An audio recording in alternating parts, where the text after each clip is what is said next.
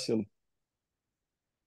Selamlar ahali, ben. Ee, Bugün kanalımızın konuğu Taner Beyter. Taner'le yıllardır tanışıyoruz ve hatta benim de işte vejeteryan olmamda, veganizme sıcak yaklaşmamda kendisinin çevirdiği yazıların vesaire çok etkisi oldu. Bu yüzden kanala ilk davetimin de özellikle bu konu olmasını istedim. Her şeyden önce hoş geldin Taner. Nasılsın abi?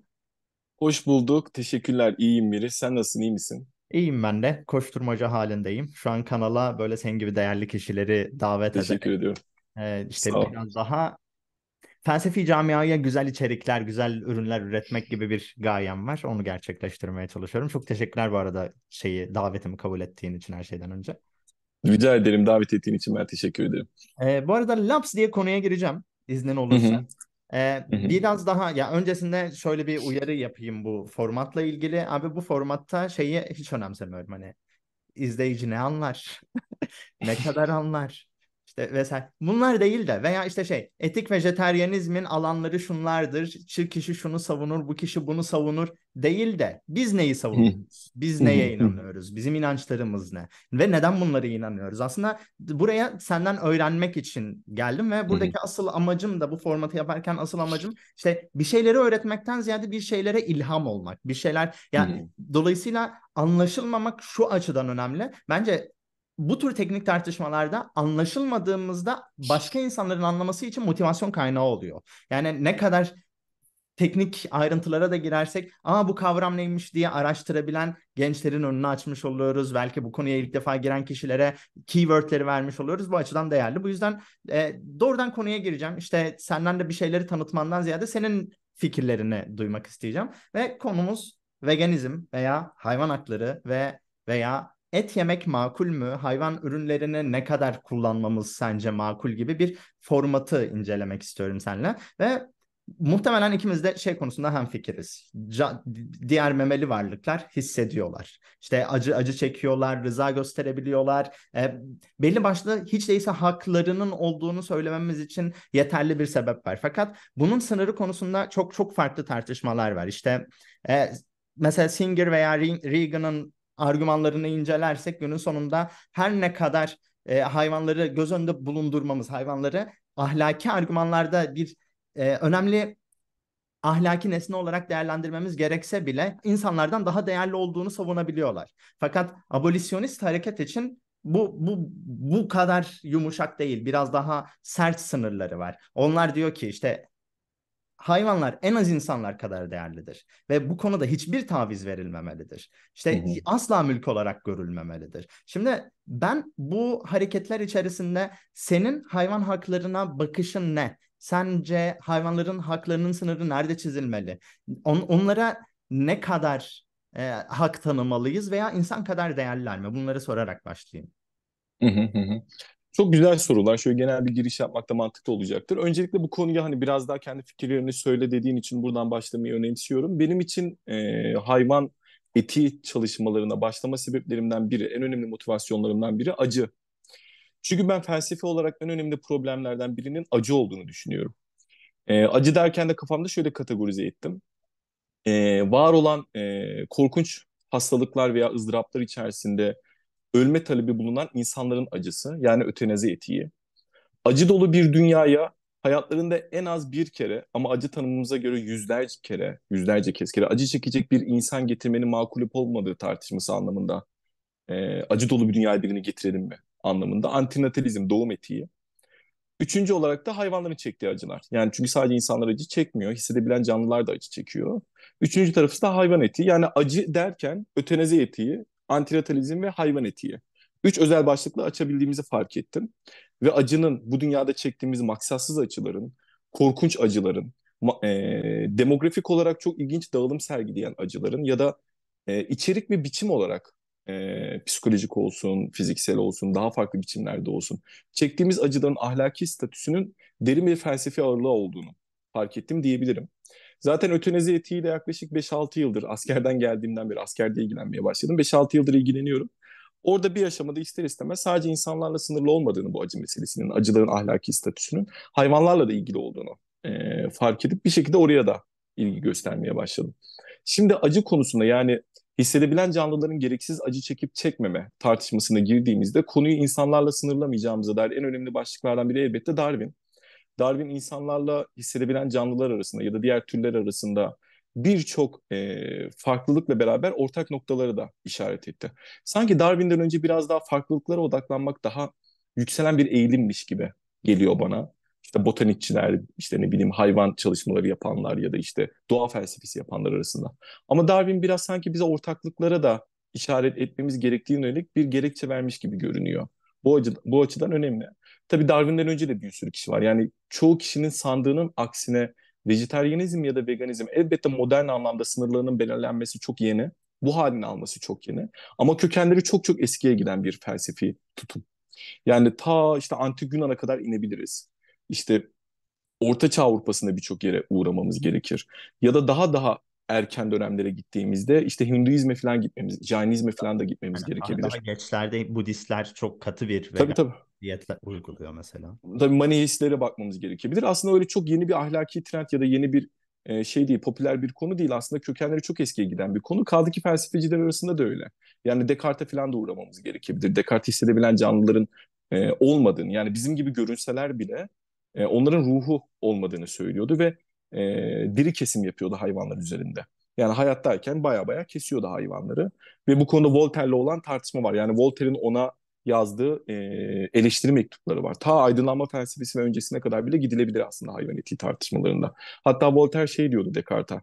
Ey mekanikçi sen hayvanların bizim gibi duyu organları olduğunu ama bizim gibi hissetmediğini mi iddia ediyorsun? Ne kadar komik, ne kadar sefilce diye başlıyordu mektubuna. Hiç unutmuyorum yani o mektubu. Bu anlamda kökenleri çok derine giden bir tartışma. Ama hani bu tarihte çok boğulmayalım, tarihsel araştırmada çok boğulmayalım. Biraz daha günceli konuşalım dersek senin de sözünü ettiğin gibi hayvan etiği tartışmalarında aslında üç, kabaca üç ana yaklaşım var gibi görünüyor. Bunların en önemlilerinden biri hayvan hareketinin geniş kitlelere duyurulması ve et yemenin ahlaken ma- makul olmadığına yönelik e, ilk başlangıç metinlerinden biri Peter Singer'ın Hayvan Özgürleşmesi metni. Çok değerli bir metin hayvan özgürleşmesi. Benim etik vejeteryenizme yaklaşmamda e, çok da etkili olmuş, çok etkisinde kaldığım bir metindir. Hayvan özgürleşmesi tavsiye ederim. E, çok etkili bir kitap gerçekten. Çünkü doğrudan sahaya, alana inip hayvanların çektikleri acı ya da içinde bulundukları durumları gözleyerek e, kaleme alıyordu. Sanki bir sosyolog gibi, e, saha araştırması gibi yazıyordu. Bu genellikle felsefecilerde hele analitik felsefecilerde gördüğümüz bir yöntem değil. Sanki hani hep oturdukları masadan felsefe yapıyorlarmış gibi eleştirilir felsefeciler, özellikle analitik felsefeciler. Siz sandalye felsefesi yapıyormuşsunuz gibi ama öyle değil. Adam gerçekten sahaya inmiş ve acıları yazmış yani. Bunun şirketlerle olan iktisadi ilişkilerinden bahsetmiş, toplumsal ilişkilerinden bahsetmiş. Hiç de bizim sınırlarını çizdiğimiz felsefeci tanımına uymayan bir yaklaşımdı Peter Singer'ın yaptığı bu şey. Peter Singer'ın çizdiği çerçeve biraz faydacı ya da bir tür konsekwalizm, bir tür sonuççuluğa yakın bir e, hayvan refahı yaklaşımı. Hayvan etiği tartışmalarında Peter Singer'ın bu kurucu metni, hayvan özgürleşmesi ve onun devamında yazdığı metinler ki yaklaşık 3 yıl önce Why Vegan'ı yazmıştı. E, yanlış hatırlamıyorsam. Genellikle hayvanlara e, çıkarlar çerçevesinde yaklaşmaya yönelik bir tartışma. Peter Singer şunu söylüyordu aslında. Hayvanların da hissedebilen canlıların da bizim gibi çıkarları olacağı ve insanlarla hayvanların çıkarları arasında türcü bir reflekse ayrım yapmamamız gerektiğini. Elbette bu her anlamda hayvanların çıkarlarını insanların çıkarlarından yukarı tutmak değil. Hatta Peter Singer'ın eleştirildiği nokta tam tersi. İnsanların çıkarlarını hayvanların çıkarlarının üstüne tuttuğuyla da eleştirilir sık sık. Ama hayvanların çıkarları oldu ve bu çıkarları e, gözetmemiz gerektiğini iddia ediyordu kendisi. En önemli çıkarlarından biri de gereksiz acı çekmeme hakkı ya da çıkarı diyebileceğimiz bir ifade ya da argüman Peter Singer'ın. Ki kendisi işte tercih faydacılığı falan hani o teknik mevzulara istersen girebiliriz. Tercih faydacılığının kurucularından biri. Kendine özgü bir yaklaşım da varmış gibi görünüyor. Ee, şey diyordu kendisi hiç unutmuyorum. Alternatifi mümkünken alternatifini seçtiğimiz için bir eylemin büyük bir iyilik kaybetmiyor ya da büyük bir kötülüğe sebep olmuyorsak aynı koşullar altında bunu seçebiliriz. Burada söylemek istediği şey şu. Örneğin et yiyorsunuz. Et yemenin alternatifi vejetaryen ya da vegan olmak. Vejetaryen ya da vegan olduğunuz için yani alternatifi seçtiğiniz için büyük bir iyiliği kaybetmiyor ya da büyük bir kötülüğe sebep olmuyorsanız tüm koşullar eşitken bunu tercih etmeniz gerekir. Ki zaten bunu tercih ettiğiniz için gereksiz acıları ne kadar azaltabildiğimize yönelik de kanıtlar veriyordu kendisi. Hamle endüstrisine karşı. Çok çok kısa bahsetmem mümkün mü? Yani ben e, işte çok çok basit bir argüman olacak, çok basit bir gerekçe olacak ama işte şey diyen çok fazla insan var. Abi ölmüş zaten. Hani Acı çektirmiyorum ki ölmüş. Ben ölmüşü yiyorum. Sonuçta bu nasıl diğerlerinin öldürülmesine katkı sağlamayacak ki gibi bir e, fikir, akıl yürütme gerçekleştirebiliyor bazı kişiler. Benim de cevaplarım var ama hazır girmişken buradan da devam edebilirsin. Yani, Hı-hı. Normal gidişata devam et. Araya bunun da cevabını sıkıştırırsan çok iyi olur. Özür dilerim. Tabii önce o zaman bu parantezi açayım. Ya burada şöyle bir konu var. Düşünce deneyleri yapabiliriz. Çok farklı konularda düşünce deneyleri yapabiliriz. Örneğin sık sık söylenen şeylerden biri ıssız bir adaya düşsen et yer misin? Ameliyat olsan ve bunun hayvan kullanımını içermeyen bir alternatifi yoksa kullanmak zorunda kalırsan ameliyatta kullanman gerekir mi? Gibi birçok böyle düşünce deneyi yapılıyor. Düşünce deneyleri değerlidir. Özellikle ahlak felsefesinde elbette birçok düşünce deneyine daha çok da başvurulur nazaran diğer yaklaşımlara ya da tartışma alanlarına nazaran. Yani bir düşünce deneyi yapabiliriz. Burada sahip olacağımız ahlaki sınırlar çerçevesinde ya ölmüş bir hayvan sonuçta ne kaybediyoruz ki denebilir. Bence burada bu soruya cevap verirken felsefi ya da ahlaki arka planımızdaki varsayımlarımıza göre e, konuyu tartışmamız gerekir. Muhtemelen Peter Singer burada bir sorun yok diyecek. Çünkü kendisi birçok tartışmasında bunu söylediği için eleştirildi. E, örneğin şunu söylüyordu kendisi. Örneğin işte verdiği örneklerden biri. Bir restorana gittim. Diyelim ki peynirsiz bir salata söyledim.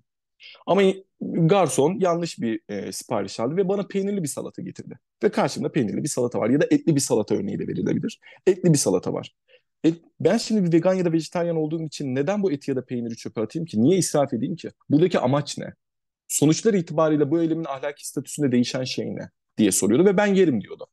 Çünkü şimdi burada evet ölmüş bir hayvanı yerim cevabını veren insanlar genellikle bir tür faydacı sonuççu yaklaşıma yaklaştığı için bunu söylüyorlar.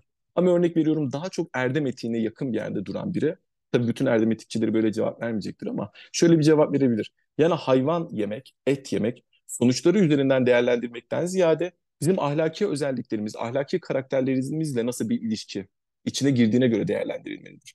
Hayvan yemek vahşicedir, işte israfa sebep olur, başkalarının acılarını göz önüne almamaya sebep olur, onu destekler. İşte ne bileyim caniliği destekler. Hani orada artık ne diyeceksek. Ve erdemlere uygun değildir hayvan yemek diye böyle. Ben yemem diyebilir. Ben yer miydim? Ben genelde bu sorulara şöyle cevap veriyorum. Alternatifin ne olduğuna bağlı.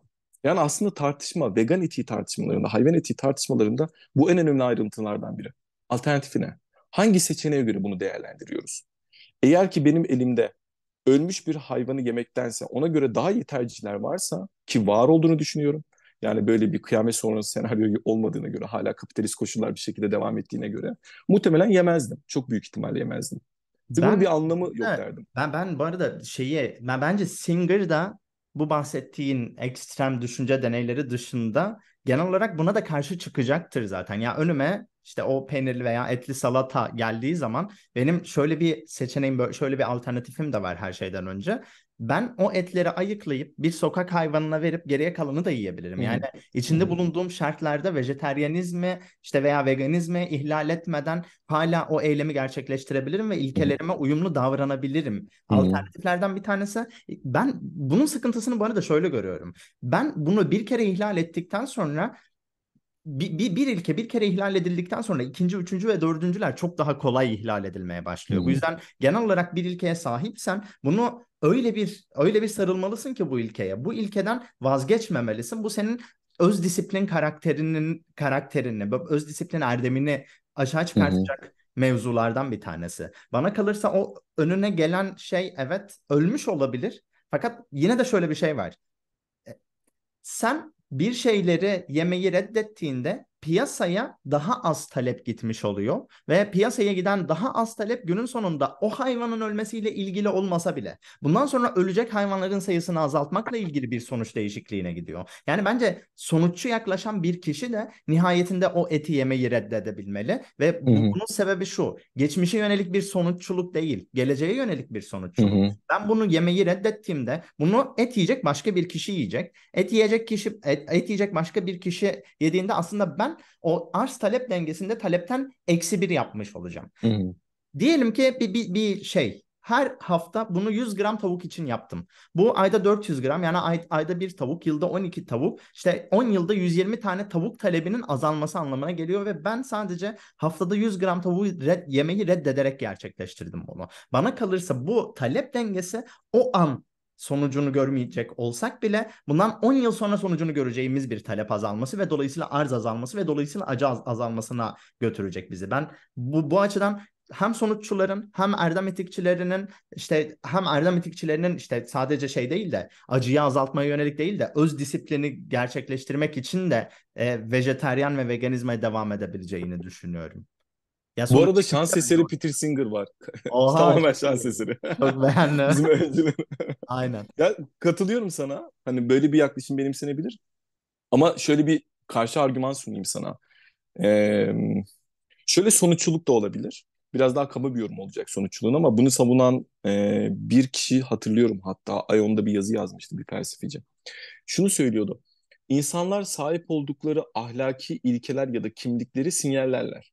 Yani topluluklara girdiğimizde, diğer insanlarla iletişime geçtiğinde çoğu zaman sahip olduğumuz kimliğin temsilcisiyizdir. Örneğin işte sen ya da biz işte vejeteryan kimliğe sahibiz ve insanlara bunu sinyalliyoruz. İstesek de istemesek de. Çünkü bizi vejeteryan bir felsefeci da insan olarak tanıyorlar. Ya da felsefeci olmak ya da işte erkek olmak artık ne diyeceksek solcu olmak bla bla bla. Şunu söylüyordu kendisi ilginç bir argümanda. Eğer ki bizim amacımız toplam acı miktarını azaltmaksa insanlara vejeteryan ya da vegan bir hayat sürmenin o kadar zor olmadığını sinyallemekse ki insanlar çoğunlukla vegan ya da vejeteryan bir yaşam sürmenin ne kadar zor olduğuyla ilişki kuruyorlar. Aa çok zor vegan olmak, vejetaryen olmak çok zor. Şunu yemeden nasıl duruyorsun deyip uzaklaşıyorlar. Belki de onlara bir tür sonuççu sinyaller yollamalıyız. Bu sonuççu sinyaller çerçevesinde de şöyle düşünmeliyiz diyordu. Aslında vejeteryan ya da vegan olmak o kadar zor değil. Bu sinyali yollamamız lazım. Biz sahip olduğumuz ahlaki ilkeleri bazen esnetiriz. Örneğin ben bir vejetaryen olarak bazen et yerim. Bazen sahip olduğum ahlaki ilkeleri ve kimliği esneterek gayet rahat, gayet sürdürülebilir bir yaşam sürüyorum. Bu o kadar zor değil dememiz gerekiyor. Bunun için de vejetaryenler bazen et yemelidir diyordu. Bazen et yiyerek, ulaştığı sonuç hiç beklenmedik ama bazen et yiyerek, bazen hayvan tüketerek bir vegan ya da vejeteryan, vegan ya da vejeteryan olmanın o kadar zor bir şey olmadığını, pürüten ve dogmatik bir şekilde sanki bir dini mezhepteymiş gibi bir yaşam sürmediğimizi, ve bunun uygulanabilir, sürdürülebilir bir şey olduğunu sinyaller. Belki de bunu yapmak için, o insanı kazanmak için. Çünkü o insanı kazanırsak bu olumlu sinyallerle, ha o kadar zor değilmiş ya.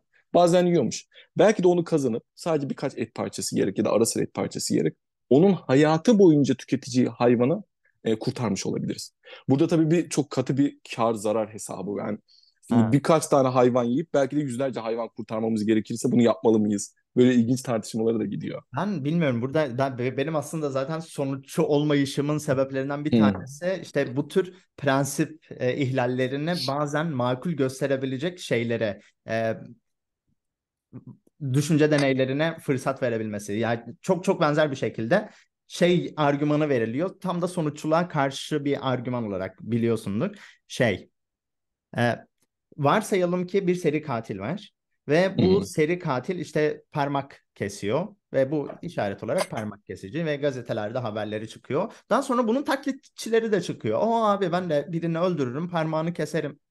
Sanki işte oymuşum gibi suçu ona atarım deyip bu seri katilin benzerlerinin çıktığı işte şey bu, bu, bu seri katilin taklitlerinin çıktığı gözüküyor. Burada masum bir tane insanı öldürürsen o seri katil taklitçileri artık insan öldürmeyi kesecekler. Böyle hı hı. bir durumda seri katil taklitçileri ne e, yok edip daha fazla insana hayat verebilmek için masum insanı öldürmeli miyiz? Şimdi bir sonuççu burada evet diyebilir ama ben bu kadar kolay diyemeyeceğimizi düşünüyorum. Bence o masum insanın hayatı yine de o masum insan için önemli. Ve ben bu tam da bu ya bir, bir sonuççunun buna nasıl karşı çıkacağını çok fazla bilmiyorum. Bu yüzden Erdem etiği bana daha şey geliyor, daha makul geliyor. Bu Hı-hı. eylem benim karakterime nasıl katkı sağlayacak? Aslında ben bu esneten ilkelerimi sürekli esneterek karşı tarafa bir imaj vererek karakterime zarar vereceğime bu zarar mı emin değilim ama bir şekilde zarar olacağını düşünüyorum. Ben işte Hı-hı disiplinimi bazen egale edebiliyorum. Yok ya abi sigarayı bıraktım ama işte haftada bir de içiyorum dediğimde aslında bunun sonuçlarının çok olumlu olmadığına inanıyorum. Bunun yerine aynı faydayı farklı şekilde de karşı tarafa verebiliriz. Farklı şekilde de sinyalleyebiliriz. İşte şunu şunu söylemek de mümkün. Ya evet ya ben aslında bunun başlangıcında işte bir vejetaryana dönüşürken çok zorluk çektim.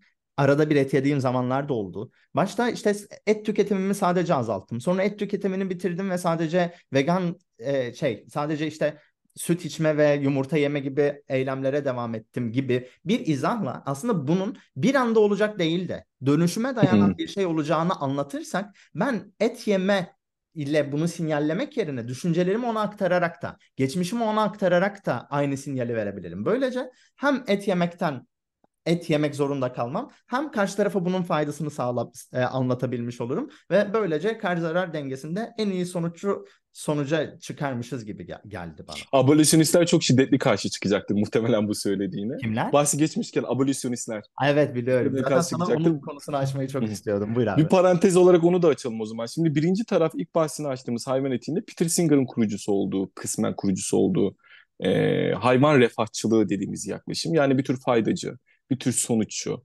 E, yani hayvanların çektikleri maksatsız acıları yavaş yavaş azaltmamız gerektiğine yönelik bir yaklaşım.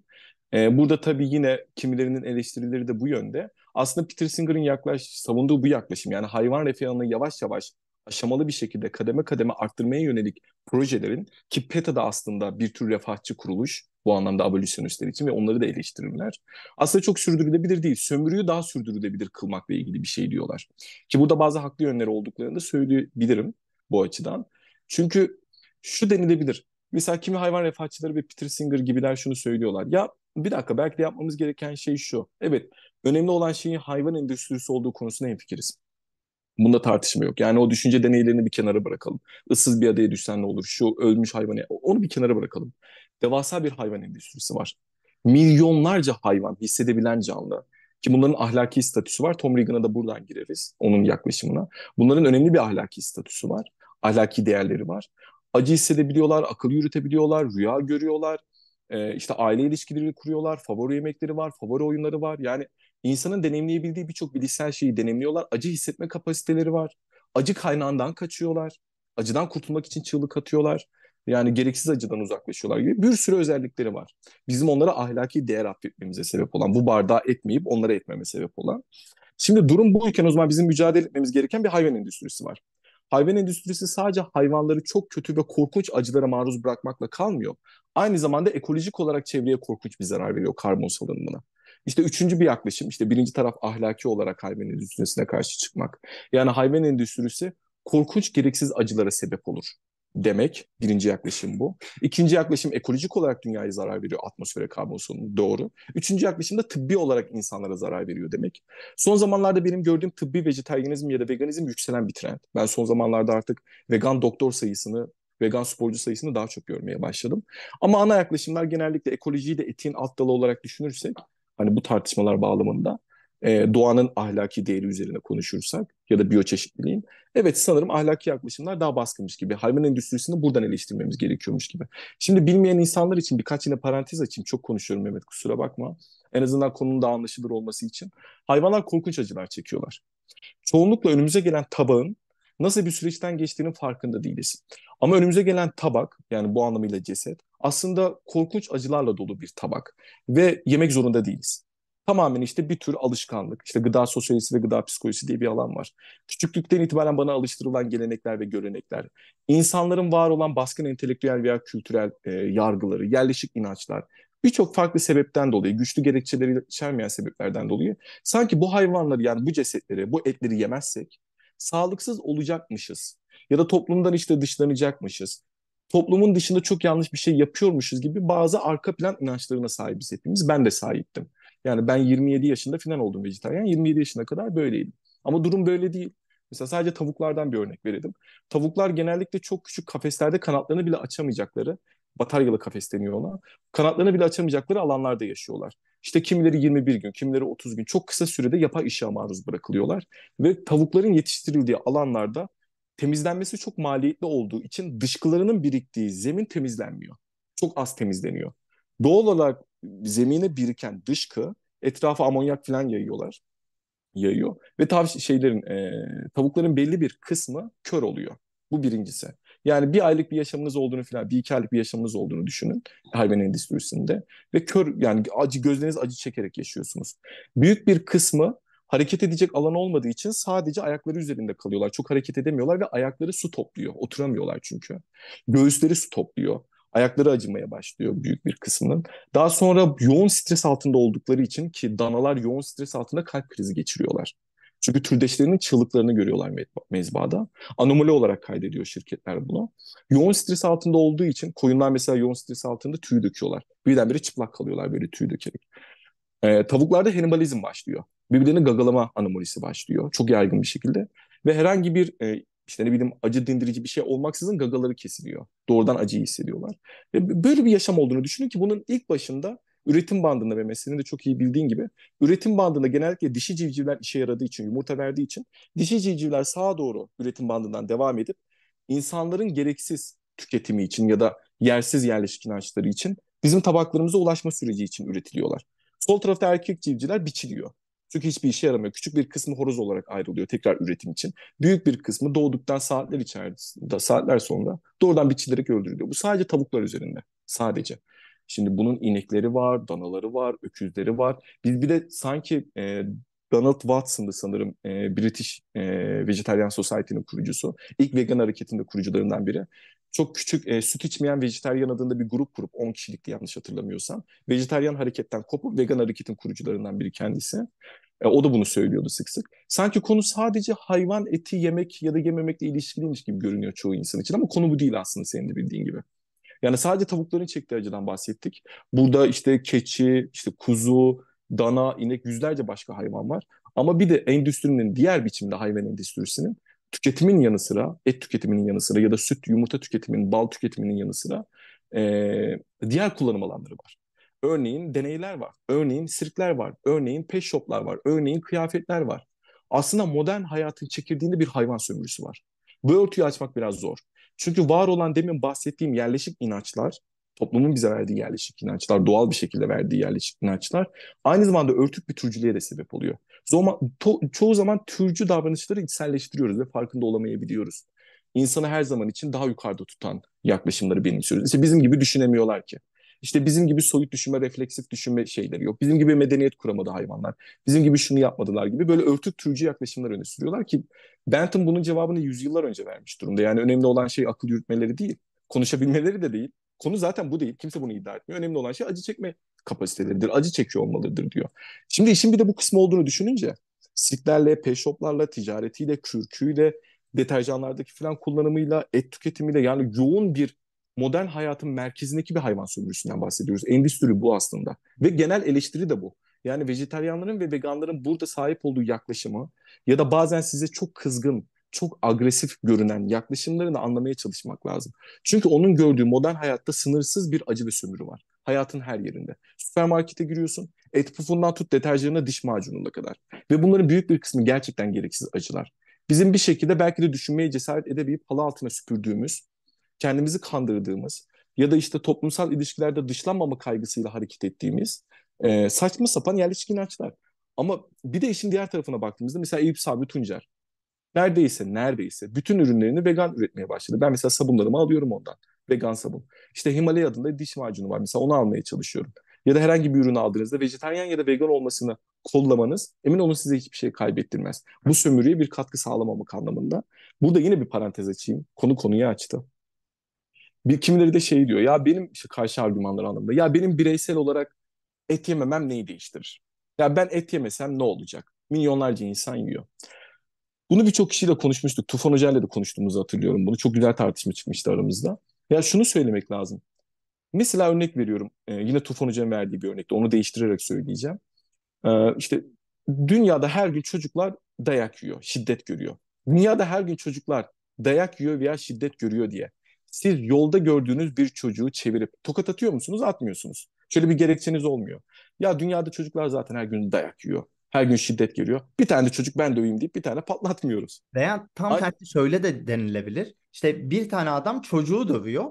Ben bunu engellememek Çok doğru.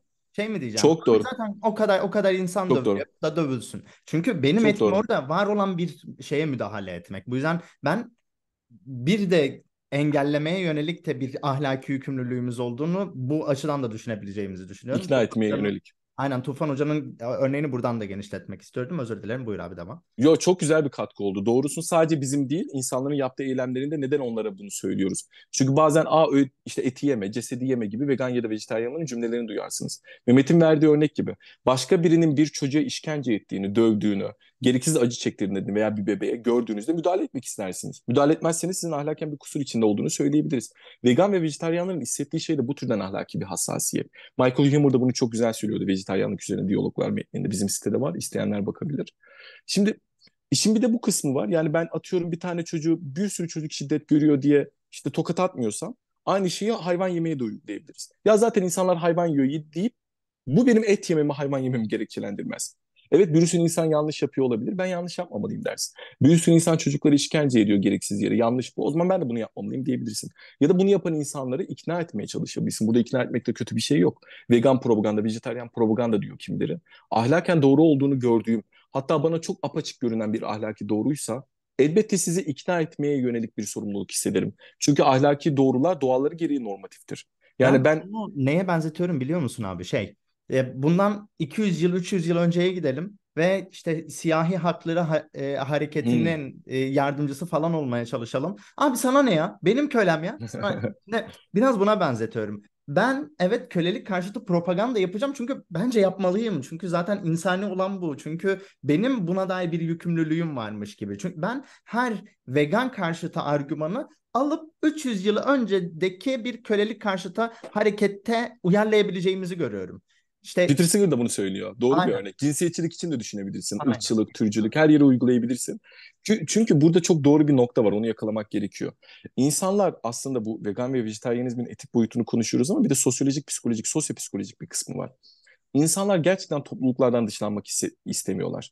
Ve sürekli karşılarında onları uyaran, belki de onların ahlaki kusurlarını yüzlerine vuran vegan ve vejetaryenlerden de rahatsız olabilirler. Ben Twitter'da vegan ve vejetaryenlerle dalga geçen insanların büyük bir kısmının vegan ve vejetaryenler onların ahlaki kusurlarını işaret ettiği için, ahlaki bir suçluluk hissettiği için onları zorbaladığını düşünüyorum. Böyle anti vegan çocuklar oluyor ya genç çocuklar. Çünkü ahlaki suçluluğunuza işaret. Ya bir tartışmaya girsek yani büyük ihtimalle siz de ikna olmanız gerektiğini düşüneceksinizdir. Ama sen de biliyorsun insanlar sahip oldukları inançları, ahlaki tutumlarını, dünya görüşlerini birdenbire değiştirmiyorlar. Hatta rasyonel bir şekilde de hesaplamıyorlar çoğunlukla. Var olan arka plan inançlarımızda uyumlu olup olmadığına göre test ediyoruz. Yani epistemolojide bu önemli bir başlıktır. Hani atıyorum birini kantçı ya da erdem etiği ya da sonuççuluğa ikna etmem ya da bir partiye yönelik fikirlerini değiştirmem öyle bir rasyonel süreçte olmuyor. İnsanların o kadar rasyonel olduğunu söylemek aslında bir yandan da tartışmalı. Kimi liberallerin iddia ettiği gibi. Arka planlarımla ya da var olan inanç kümemle uyumlu olup olmadığına göre test ediyorum uyumlu olmadığı sürece reddetme eğilimim gerçekleşiyor. Tabii bir eğilim olarak gerçekleşiyor bu. Daha sonra inanç kümesini değiştirebilirsin yavaş yavaş. Ya da arka planı sorgulamaya başlayabilirsin. Yerleşik inançlarını sorgulamaya başlayabilirsin. Sanırım bizde de öyle olduğu için şu an e, vejetaryeniz. Konuyu çok dağıtmayayım. Bir de işin bu kısmı var. Hatta bununla ilgili bir araştırma okumuştum. E, vegan ve vejetaryenlerin %83'ü yanlış hatırlamıyorsam ilk 5 yıl içerisinde bırakıyor. Sebebi de insanlardan baskı görmek arkadaşlarıyla sosyalleşememek, aile ilişkilerinde sorun yaşamak. Yani aa vegan mısın? O restorana gideceğiz mi? İşte sevgilisi mesela eşi ya da vegan vejetaryen değil. E nasıl bir hayat kurulacak beraber? Nasıl yemek pişecek? Nasıl burada, alışveriş yapılacak? Burada biraz karşı çıkasım var abi. Hı. Ben bunun sosyal baskıdan ziyade yine bak toplantının başında buna vurgu yapmamın sebebi şuydu. Bir öz disiplinsizlik problemi olduğunu düşünüyorum.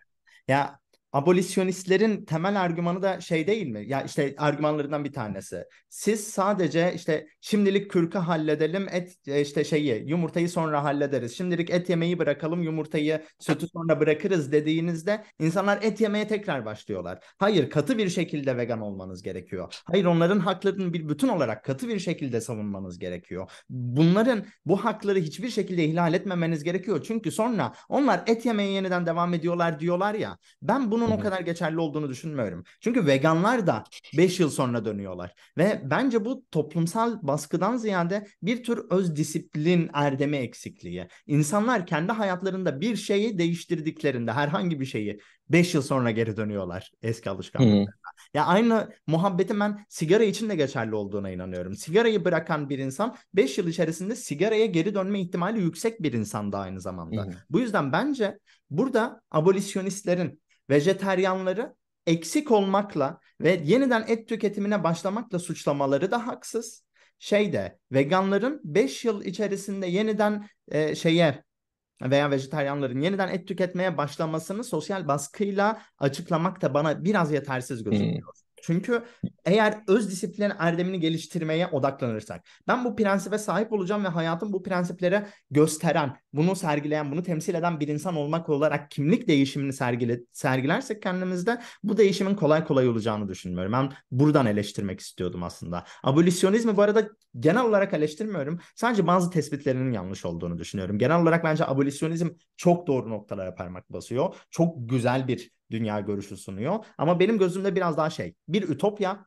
Bu ütopyaya Hı-hı. ulaşmak için çabalamalıyız. Hem bireysel hem toplumsal olarak ama hiçbir ütopya bir anda oluşmadığı gibi bu ütopyaya da bir anda ulaşamayacağız. Bu yüzden bu ütopyayı bir kutup yıldızı olarak belirleyip yavaş yavaş yavaş yavaş bu ütopyaya doğru gelmeye çalışalım. Hem bireysel hem toplumsal olarak demeye çalışıyorum ben. Ya benim biraz daha bakışım bu yüzden biraz daha erdem etiği gözünden dönüşmeye odaklanan bir Hı-hı yaklaşım diyeyim. Ve küçük bir şans ekleyeyim sana. Hı hı. Ya çok büyük bir tartışma bu. Yani hayvan etiği tartışmalarıyla yeni ilgilenen arkadaşlar varsa onların belki de ikinci, üçüncü, dördüncü aşamada karşılaşacağı bir tartışma. En temel düzeyde bu tartışmalarla temas etmeyeceklerdir ama biz bahsi açıldığında konuşalım. Şimdi Mehmet'in söylediği noktaya değinmeden önce şu manzarayı görmek lazım. Hayvan refahçıları genellikle Peter Singer ve faydacı sonuççu yaklaşan gruplar örneğin tavukların batarya kafeslerden önce kurtulması gerektiğini söylüyorlar. Yani bir dakika öncelikle tavukların şu içinde bulundukları kafeslerden onları kurtaralım.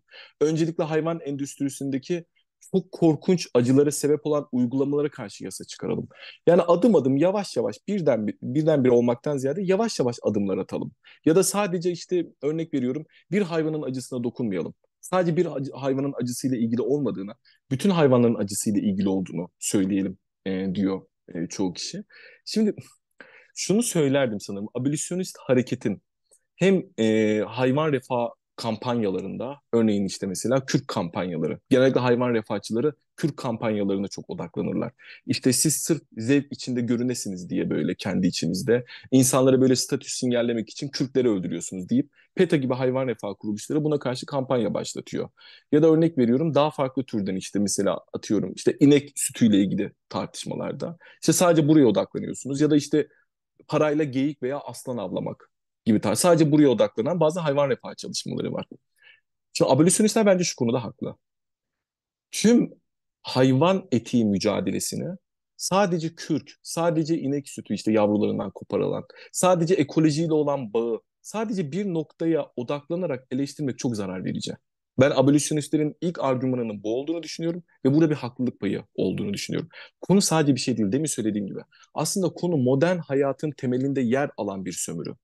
Giyimiyle, kuşamıyla, sirkiyle, eğlencesiyle, ticaretiyle, yeme alışkanlıklarıyla, içecek alı komple modern hayatın çekirdeğinde yer alan bir sömürü kümesi. Ve bunu sadece bir ucuna e, işaret etmek, sömürünün büyük bir kısmını kaçırmak ve insanlara bunun sürdürülebilir, vicdanen rahatlatılabilir bir reçeteleri olduğunu inandırmaya sebep olabilir. Belki de yapmamız gereken şudur diyor abolisyonistler. Elbette süre konusunda haklı olabilirsin. Çünkü bu bir süre gerekecek. Demin söyledik. 16. ya da 15. yüzyılda insanlar cinsiyetçilik, ırkçılık, bu gibi tartışmalara yönelik ahlaki bir doğru söyleseydik bize gülerlerdi. Ama bakın bugün yaygın bir trendi gösteriyor bunlara karşı olmak. Hayvan etiği de böyle bir değişim içine gelebilir. Çok uzak değil ki ben olacağını da düşünüyorum. Yakın gelecekte olması bile. Ama tamam zaman konusunda evet haklı olduğunu yönler olabilir. Ama şunu söylemek bence yine de önemli. Abolisyonist hareketi burada büyük oranda haklı buluyorum. Gary Franson şey diyordu. Aslında abolisyonist hareketin kurucularından biri kendisi. Tom Reagan'ın da eski arkadaş. Şey diyordu. Aslında hayvanların tek bir hakkı vardır diyordu. Sadece tek bir hak. Bizim kabul ettirmemiz ve yaşadığımız birçok sorunu, hayvan etiğine yönelik sorunu, ahlaki problemi çözecek de tek bir e, haktır aslında. Onu tanımamız gerekir diyordu. O da şu. Hayvanların mal ve kaynak olarak kullanılmama hakkı. Eğer hayvanların mal ve kaynak olarak kullanılmama hakkı olduğunu kabul edersek, bu çerçevede modern hayatın çekirdeğinde yer alan o korkunç sömürü biçimlerinin büyük bir kısmıyla hukuki olarak da mücadele etme yönünde çok önemli bir kazanım elde edeceğiz diyordu ki bence çok nokta ve çok önemli bir nokta ve abolisyonizmi ayıran noktalardan biri de bu aslında diğer yaklaşımlardan. Şimdi şunu söylerdim sanırım. Yani bu işin bir de şu kısmı var. Yani bir mücadele alanı aslında bu. Ve bu mücadele alanında insanlar ne zaman vegan bir topluma gideceğiz? Ne zaman vejetaryen bir toplum olacak? Ne zaman bu marjinal bir hareket olmaktansa apaçık bir ahlaki doğru üzerinde örgütlenen toplumsal yapılar göreceğiz tartışmasında. Kimileri abolisyonistlerin çok kısa sürede olmayacağı için aceleci olmakla eleştirse de. Kimileri yeni refahçıları yahu bu çok uzun bir süreç. Yaya yaya yaya yapalım dediğiniz şey. Hani yeni refahçılar öyle diyor ya yaya yaya uzun süreçte yavaş yavaş halledelim diye. Bu yönde eleştirirse de bence bu biraz da bizim nasıl bir örgütlenme, nasıl bir mücadele hattı çizeceğimizle ilgili. Yani burada kısa vadeli mi uzun vadeli mi sorusuna benim verdiğim cevap şu. Bu bizim nasıl mücadele ettiğimizle ilgili bir şey. Mücadeledeki kazanımlarla ilgili bir şey. Nasıl örgütlendiğimizle ilgili bir şey. Örgüt deyince de insanlara bir şey yapıyor. Aklına ilgili şeyler geliyor. Organization olduğuyla ilgili bir şey. Ve burada abolisyonistlerin örgütleme biçimlerinin, örgütlenme tarzlarının e, diğer hayvan hakları hareketlerine nazaran eşsiz olduğunu düşünüyorum. Yani konuya buradan bakınca, benim baktığım yerden bakınca abolisyonist hareketin haklı olduğu doğruluk kümesinin ben daha fazla olduğunu düşünüyorum bu açıdan. Çünkü bu bir pratik meselesi. Yani yapmamız gereken şey belki de şu. Evet, mezbahaların belgesellerinin olduğu laptopları açıp sokakta göstereceğiz. Bakın bu işte alın. Bu sen bu bunu yiyorsun işte demek. Ya da örnek veriyorum e, işte YouTube kanalları açmak, atölyeler yapmak, piknik çalışmaları yapmak ya da işte çeviri çalışmaları yapmak artık neresinden tutuyorsan. İnsanları ikna etmek ve görünür kılmakla da ilişkili bir şey. Çünkü yeni refahçıların yaptığı şeyler ki burada eleştirildikleri temel noktalardan biri de bu. Çok kısa süreli kampanyalar. İşte Türkiye'de de oldu. Tunceli'deki geyikler öldürülmesin. Tamam öldürülmesin. E tamam diyelim ki kazandık öldürülmedi. Tamam nereye taşıyoruz bu kampanyayı? Mücadelenin ana merkezi sadece kısa süreli kampanya olunca bir yere varmıyor. İnsanlara geçici bir vicdan yaşatıyor ve bitiriyor bu işi. Ama abolisyonistlerin yaptığı şey hayır bir dakika. Odaklanmamız gereken şey o değil aslında. Sadece sömürünün küçük bir biçiminden kurtarırsın bizi. Hayvanların mal ve kaynak olarak kullanılmama hakkını sürekli bir şekilde dile getirmek. Bütün mücadele başlıklarını buraya bağlamak. Sürekli bunu hatırlatmak. Böylece kısa süreli kampanyalarla vakit kaybetmeye gerek kalmaz. Ben burada güçlü bir rasyonelize görüyorum. Rasyonel bir e, eylem alanı görüyorum aslında. Mantıklı bir eylem alanı görüyorum. Tabii burada daha farklı eleştiriler de var. İşte LGBTİ hareketle nasıl bağ kurulacağı vegan hareket içerisinde. Tıbbi veganizm işte tartışmaların nereye konacağı ya da işte sosyalistlerle ya da solcularla nasıl bir bağ kurulacağı. Aslında bu bütün tartışmaların kökeninde kapitalizmin yer alıp almadığı gibi çok daha geniş bağlamda tartışmalar var. O da işin başka kısmı olsa gerek. Çok konuştum.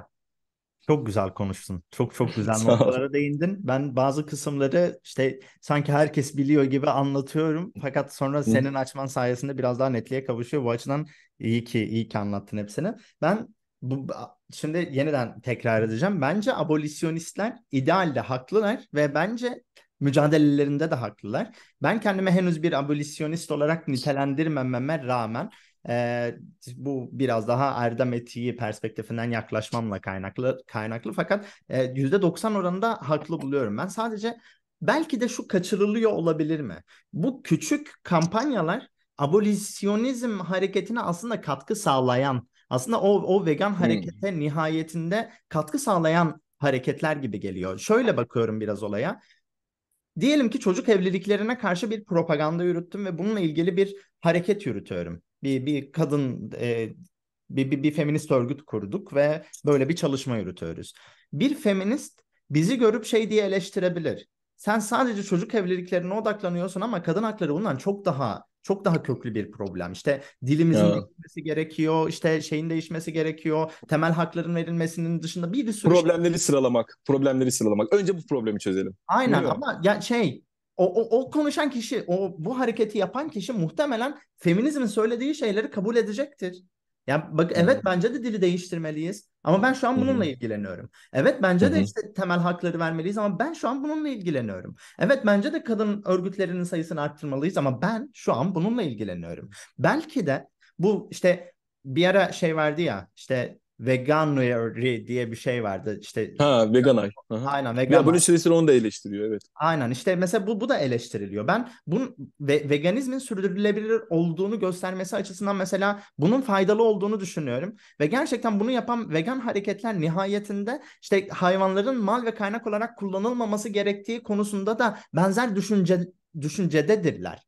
Sadece bunu bir gelişim aşaması, insanlara bir şeyi gösterme aracı, işte bir bir ilerleme aracı olarak görüp böyle bir şey yap, yaptıkları için siz diğerlerini kaçırıyorsunuz diyorlar ama onlar özünde diğerlerini kaçırmıyor olabilirler. Onlar her şeyi kaçıran insanlara hiç değilse bir şeyleri kaçırmamaları için yardım etmeye çalışan insanlar olabilirler. Bu yüzden ben aslında abolisyonizmin nihayetinde bir ideal olduğunu fakat bu ideale ulaşmak için nihayetinde bu tür küçük küçük çalışmaların da değerli, kıymetli olduğunu düşünüyorum. Dolayısıyla ben o kadar sert ele, abolisyonistler kadar sert eleştirmezdim. O, onların da Bir soru sorayım mı?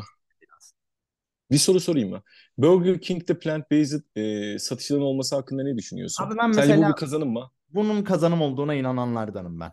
Ya çünkü hmm. işte şey ben, ben mesela yıllardır vegan olmayan arkadaşları Burger King'e götürüp Planty Whopper Junior yedirip bak abicim etten farkı var mı bunun? Yok. Bundan bundan yiyebilirsin. Aç kalmıyorsun sokakta. Aç kalmıyorsun sonuçta diyebiliyorum. Dolayısıyla evet Burger King'in endüstrinin çıkarına olan bir şeyi gerçekleştirmiş oluyorum. Nihayetinde ete benzeyen bir şey yedirmiş oluyorum ama o, o insanı veganizme yaklaştırma konusunda da bir adım atmış oluyorum ve ben bu adımın kıymetli olduğuna inanıyorum. Bu yüzden e, abolisyonizmin işte Burger King'in Plenty Whopper'ına ciddi eleştiriler e, ve göndermiş olması, göstermiş olması, hedef tahtasına koy, oturtmuş olması bana çok makul gelmiyor. Ben bence Plenty Whopper okey. Sanırım bütün aboli haklarını yemeyelim. Bütün abolisyonistler böyle düşünmüyor. En azından aynen, bir kısmı aynen. Plant Beyazıt gibi ürünlerin aslında çok büyük bir katkı sağlamadığını iddia etse de kimi abolisyonist veganlar sayıları sanırım daha az. Emin değilim. Bu konuda yanılıyor olabilirim. Ee, daha farklı karşı cepheden konuyu ele alıyorlar. Yani evet bu, bu tikel başlıklar konuşulabilir. Ama biz biraz şey yapalım. Ee, şimdi toparlayalım hem böyle ilgili olur, arkadaşlar olursa. Olur, olur. Birinci tarafta ne demiştik? Hayvan refahından ve sonuçluluktan bahsettik. Hayvanların gereksiz yere acı çekmemesi ve hayvanların çektikleri maksatsız acıların azaltılması yönünde. Ee, Peter Singer'cı yaklaşım vardı.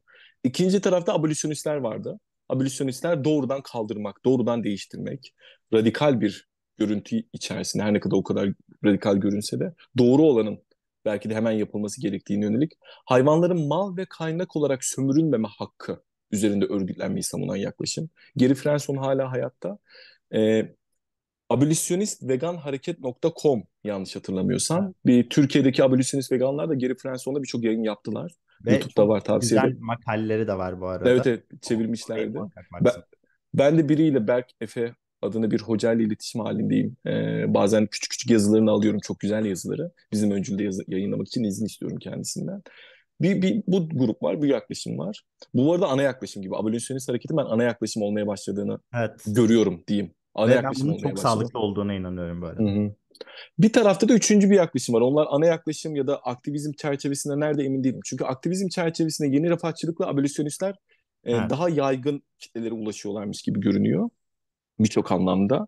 İşte PETA bir yeni refahçı yaklaşım ama atölyeler yaptığını gördüğünüz bir dernek daha abolisyonist bir yaklaşım olabiliyor. Hani işin ahlaki kısmında, bu aktivist kısmından ziyade ahlaki kısmında bir de işte Reagan'cı deontoloji var. Şimdi Reagan bunların neresinde durur? O bir tartışma. Reagan hayatının ve kuramının büyük bir çerçevesinde abolisyonizme daha yakınmış gibi görünüyor aslında. Ama hayatının son döneminde bir tür singirci sonuççuluğu benimsiyor. Kendisi yanlış hatırlamıyorsam. Geri Frenson söylüyordu sanırım şey diyordu. E, bir gün bir eyleme gittiklerinde mola verdiklerinde süt ya da yoğurt tüketiyormuş. E, o da israf olmasın diye. Hani yine israf olmasın mantığıyla sanırım. Hani ne olacak ki israf tartışmasında. Hani o ve ondan sonraki süreçte yavaş yavaş Biraz hani Singer da çünkü israf olmasın işte önüme geldiyse yerim falan diyor ya. Oraya yaklaşma. Tabii bu olaydan dolayı değil öyle demiyorum ama kırılma noktalarını göstermesi anlam, anlamında önemli. O tarafa yaklaştığını söylüyor. Ama aslında ben Reagan'ı şu anlamda çok önemli görüyorum. Çünkü Singer'ın başlattığı hayvan hareketi ki aslında modern hayvan hareketinin en önemli duraklarından biri. Her ne kadar Peter Singer'dan önce birçok e, topluluk ve dernek olsa da vejetaryen ve hayvan etiğine yönelik. Singer'ın yaklaşımı geniş kitlelere duyurulması, felsefi anlamda bu konunun daha geniş çaplı tartışılması için gerçekten kurucu bir metin. Yani işte kimileri tırnak içerisinde vegan hareketin babası diyor bazen Peter Singer için.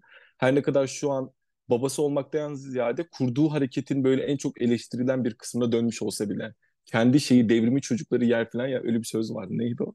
Ona dönmüş olsa bile hani artık çünkü e, birçok vegan ve vejetaryen Peter Singer'ı ciddi bir şekilde eleştirmeye başladı ki Peter Singer ilk bu konuları yazmaya başladığında kendisi Oxford vejetaryen topluluğu gibi bir topluluğun içerisindeymiş. O da oradan haberdar olduğunu falan söylüyor. Bu konulara ilgi duymaya başladığını söylüyor. Ama onun başlattığı, yazdığı metinle beraber yanlış bilmiyorsam böyle işte hayvan kurtarma eylemleri, hayvan toplulukları, aktivist eylemlerin başladığını, toplumda ve kamuoyunda bir bilinç olduğunu söylemek yanlış olmayacaktır. Peter Singer bu anlamda çok önemli. Hala hayatta kendisi tanımayanlar için. Ee, işin bir de işte Reagan'cı tarafı var. Şimdi Reagan'cı taraf daha farklı. Elbette Tom Reagan'ın da aktivist bir yaklaşımı var. Gary Franson'la tanışıyor kendisi.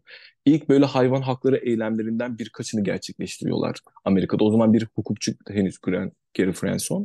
Ee, Reagan şey felsefe e, hocası. Tanışıyorlar, nasıl yapacaklarını, nasıl edeceklerini konuşuyorlar, düşünüyorlar. Anılarında okumuştum Gary'nin bunu, Franson'un. Ee, belli bir süre sonra Reagan işte bu Singer'dan daha uzak yani işe faydacı ve sonuçlu bir yerden yaklaşmayan daha hak temelli bir e, hayvan etiği yaklaşımı kuruyor. Bu anlamda önemli. Benim gördüğüm çerçevede şöyle oluyor. Hayvan etiği yaklaşımının ilk o kuruluş nüvelerinde felsefe anlamda Peter Singer'ın faydacılığı çok önemli ama Reagan'la beraber aslında bunun fayda değil hak temelli bir mücadele olduğu çerçevesinde yükselen bir trend oluşuyor. Daha sonra bu trendten de abolisyonizm kopuyor gibi geliyor bana. Ve Reagan'ın kendisi sanki Singer'a yaklaşıyor gibi görünüyor hayatının son döneminde. Çünkü çok basit bir şey iddia etti. Ee, Reagan şunu söylüyordu kendi yaşamının öznesi olmak. Kendi yaşamının öznesi olmak üzerinden kurduğu bir yaklaşım bizi faydacılığın çok daha dışında bir yerden başlatacaktır. Hayvan etiğine çok farklı bir yerden girmemizi sağlayacaktır. Şunu söylüyordu Tom Regan. Hayvanlar aslında sahip oldukları yaşam ve bilişsel yeti çerçevesinde, hissetme kapasitesi çerçevesinde kendi yaşamlarının öznesidirler. Memeli hayvanların büyük bir kısmı özellikle. Deneyimlerler demin söylediğim gibi acı çekerler, haz duyarlar, kendini zamansal bir yerde konumlarlar. Kısa süreli bile olsa kimileri plan yapabilir ya da akıl yürütebilir.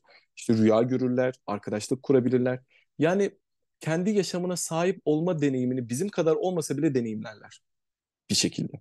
Ve evet yap, yapılan hayvan çalışmalarına baktığınızda hayvanlar acaba ne düşünüyor, akıllarında ne var diye yapılan çalışmalarına baktığımızda Rigger'ın kendi yaşamının öznesi olma ilkesi aslında modern hayvan çalışmalarına göre çok yanlış bir teşhis değil. Yani bugün biz domuzların ne kadar yüksek bilişsel yetilerine sahip olduğunu, belki de en yüksek bilişsel yetilere sahip olan canlılardan biri kendisi. Biliyoruz insan dışı hayvanlardan biri olduğunu biliyoruz domuzların. Ya da işte e, ineklerin ya da koyunların mesela 28 farklı yüz tanıdığını biliyoruz. Hatta insan yüzüyle türdeşlerinin yüzlerini ayırdığını biliyoruz. Ya da işte bonobo şempanzelerin belki de bize en yakın olan olarak e, çok ilginç cinsel fantazilere yakın şeyler kurduklarını biliyoruz. Ya da alet edevat yaptığını biliyoruz yine maymun ve kargaların. Yani aslında bunlar e, ahlaki edilgen, ahlaki nesne olmaya ahlaki anlamda layık olan canlılar. Şunu söylemeye çalışıyor aslında Reagan. Örneğin benim elimde bir bardak olduğunda ben bu bardağa yönelik ahlaki bir sorumluluğum olduğunu söylemem. Çünkü bu bardak kendi yaşamının öznesi değildir. Çok kaba ve kestirerek söylüyorum. Tom Reagan doğrudan böyle söylemiyor. Çünkü bu bardak acı hissetme kapasitesini değil, kendini zamansal bir yerde konumlandıramaz, işte geleceğe yönelik bir plan yapamaz, akıl yürütemez. Yani bu bardak öyle edilgen bir şekilde sadece durur. Bardağa yönelik gerçekleştirdiğim eylemlerin büyük bir kısmı çoğunlukla bardağı satın aldığım kişiye yöneliktir. Örneğin bardak şey çıkarsa, sahte çıkarsa ya da işte kötü çıkarsa mal, aa beni kazıkladı falan deyip ona ahlaki bir kınamada bulunabilir. Ama doğrudan bardağın kendisine ahlaki bir sorumluluğum yokmuş gibi görünüyor. Ama işin bir tarafına bak, diğer tarafına baktığımızda hissedebilen canlılar böyle değil. Hissedebilen canlılar, kendi yaşamının öznesi olan canlılarla bardak arasında büyük bir fark var. Demin konuştuğumuz sebeplerden ötürü. Ki çoğu zaman insanların neden hakları var dediğimizde, hak kavramını tartıştığımızda da benzer bir yerden yola çıkarız. İnsanların neden işte acı çekmeme hakkı var? İnsanların neden işte aile kurma hakkı var? Neden seçme ve seçilme hakkı var? İnsanların neden şu hakkı var diye kurduğumuz hakların büyük bir kısmı aslında insanların bazı makul çıkarlarını korumakla ilişkilidir. Yani haklar çıkarları korur aslında. Michel Toulet de bundan bahsediyordu. Örneğin benim mülkiyet etme hakkım var mı? Diyelim ki var. Sosyalizmi bırakalım kenara. Mülkiyet sahibi olma hakkım var. Çünkü mülkiyet olmakta makul, mülkiyet sahibi olmakta makul bir çıkarım var derim. Ve haklar bu çıkarları korur. İşte mesela atıyorum seçme ve seçilme hakkım niye var? Çünkü seçme ve seçilme hakkında benim bir çıkarım var. Bir çıkarım olduğu için bir hak bu çıkar tarafın, tarafından korunuyor ya da bu çıkarı koruyor e, deriz. Aynı şeyi hayvanlara da uygulayabiliyoruz. Hayvanların da gereksiz acı çekmemekte bir çıkarı var. Gereksiz acı çekmemekte bir çıkarları olduğu için hakları var deriz diyor Tom Regan ve kendi yaşamlarının öznesi olmaktan bahsediyor. Tabi burada biyolojik çizelgede kendi yaşamının öznesi olamayan canlıları ne yapacağız? Örneğin böcekler ne olacak tartışması, bakteriler, bitkiler ne olacak tartışması gün yüzüne çıkabilir. Bunu ilk etapta bir kenara bırakabiliriz. Çünkü asıl tartışmamız hayvan endüstrisi. Yine oraya dikkat çekmeye çalışıyorum ben. Tabii bu tartışmalar da yapılıyor. Yeryüzünde şeyde Amerika'daydı sanırım. Evrim Ağacı'nda yayınlanmıştı. Tam tarihi hatırlamıyorum. 1983 falan olmalı. 1983 yılında sadece hissedebilen kara memelisi anlamında 400 milyon hayvanın insanların tüketimi için üretildiğine yönelik bir çalışma yapılmıştı Dünya Sağlık Örgütü'nde. Her yıl 400 milyon. Sadece Amerika'da ve kara memelileri, deniz memelilerini falan saymadan. Yani toplam acı miktarının büyüklüğü karşısında hayret etmemek mümkün değil.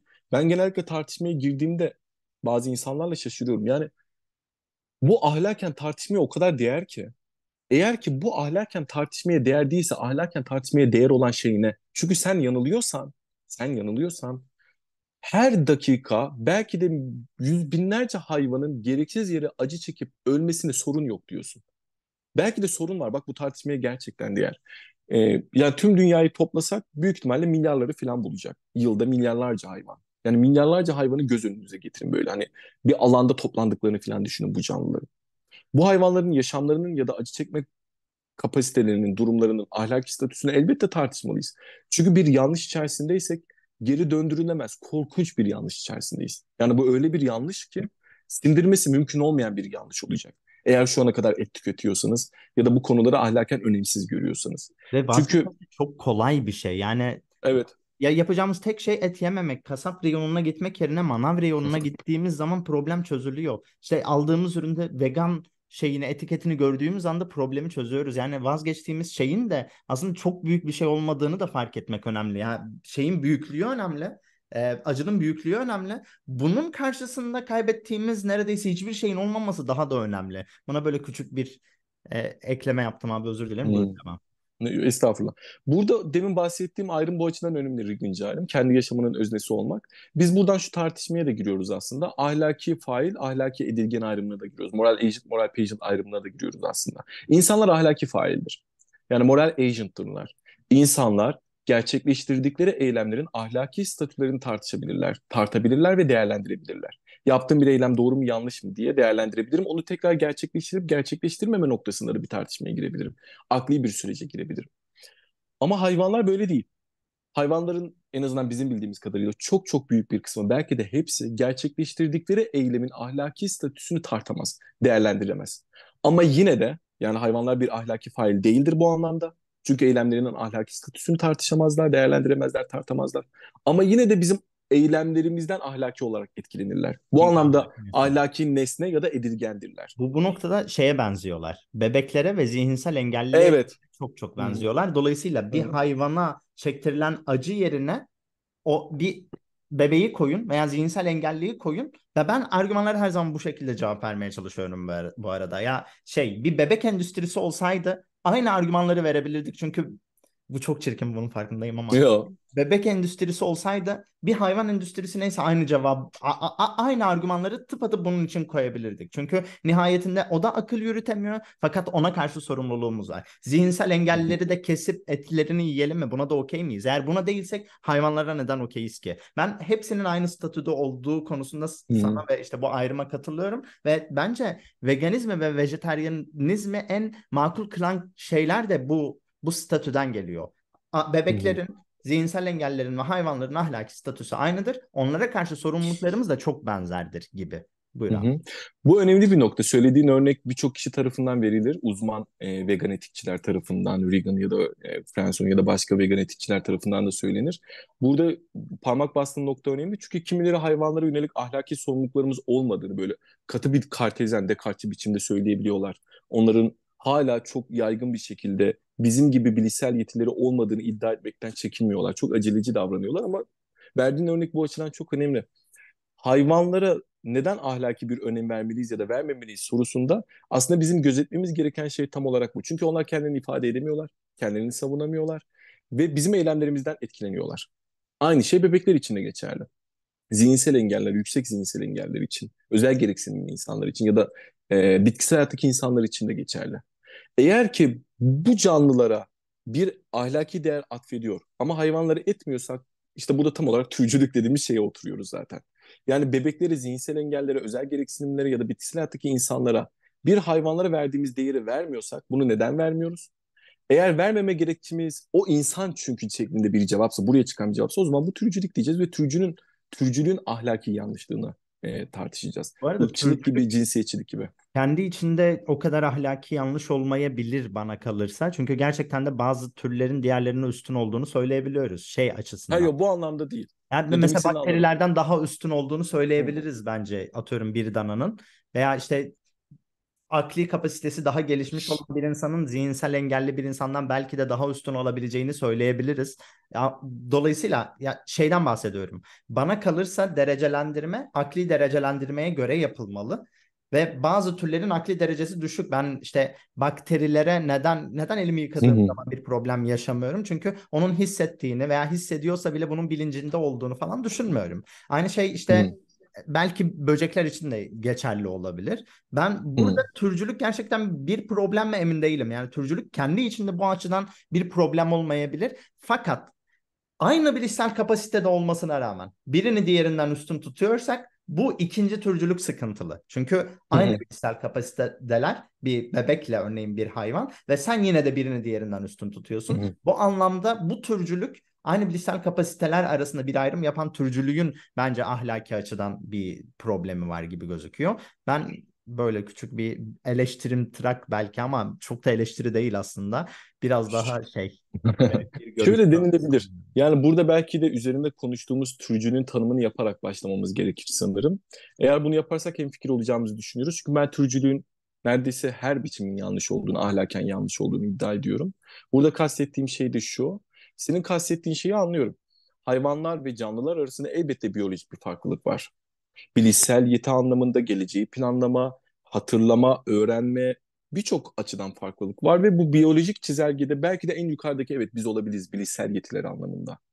Buradan ölçüyorsak eğer ki biz olabiliriz. Ama türcülüğü ben şöyle tanımlıyorum. Bu biyolojik kategorizasyonu bir kenara bırakıyorum. Bence bu türcülükle doğrudan ilişkili olmak zorunda değil. Türcüler bunu iddia etse bile. Benim türcülük anlayışım şu. Türler arasındaki biyolojik farklılıklardan ahlaki ödevler çıkarmak. Eğer türcülük buysa ki ben bunu anlıyorum. Türcülük kesinlikle yanlış. Abi bunu yine Yani yapıyoruz. nasıl? Bunu yine yapıyoruz. Ne anlamda? Yani mesela bir tür, türler arasındaki biyolojik farklardan ahlaki ödevler açısından fark yaratmak. Mesela benim bakteriye karşı ödevimle bir danaya tavuğa karşı ödevim birbirinden farklı. Veya bu az önce Reagan'ın söylediği anlamda bu hakkı kimlere veriyor Reagan? Şeylere vermiyor. İşte e, ökaryot varlıklara vermiyor. Bu hakkı Hmm. işte Evet evet. nihayetinde memelilere, belki biraz tartışmalı olarak sürüngenlere ve balıklara falan veriyor. Şimdi nihayetinde aslında burada da bilişsel yetiler yani biyolojik faktörlere bağlı olarak ahlaki ödevler arasında ayrım yapmış oluyoruz. Ben bu açıdan türcülüğün e, o kadar problem olup olmadığı konusunda tartışmalı olurdum. Emin değilim. Şu açıdan emin değilim. Neden dersen. Çünkü türler derken bütün türleri biyolojik bir havuza alıp ya da biyolojik bir manzaraya alıp bütün türler arasındaki farkı işte böyle çizelgede oturtup yukarıdan aşağı dikey bir şekilde ve işte bir sınır bulup işte o şu sınırı kestim.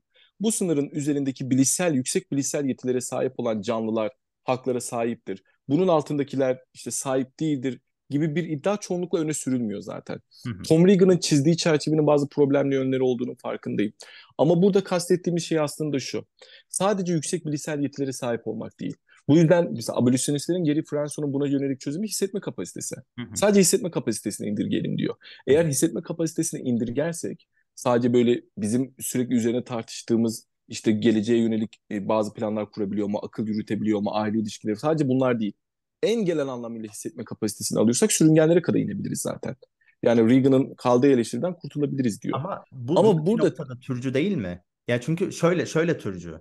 E, bu gü- günün sonunda abolisyonistler hangi hakkı veriyor şeylere? E, işte sürüngenlere kadar hissedebilen varlıklara işte mülk olmama hakkını veriyor, değil mi? Ama mülkiyet edinme hakkı vermiyorlar. Yani be- belli başlı komplike haklar var ve o haklar hala bilişsel yetileri çok daha yüksek olan sadece insanlara verilmiş. Onlara Emin da hak değilim. tanıyorlar. Emin değilim. Bence söyledikleri şey şuna yakın. Benim anladığım şey şuna yakın. Ben burada çok yine sorun görmüyorum. Hissetme kapasitesi olan canlılar. Bak şunu kabul ediyorum. Evet bakteriler ne olacak? Elbette önemli bir soru. Arılar ne olacak? Evet. Beyinsiz canlılar, sinir sistemi, acı reseptörleri, nöron şeyleri olmayan canlılar onları nereye koyacağız? Bu da bir tartışma.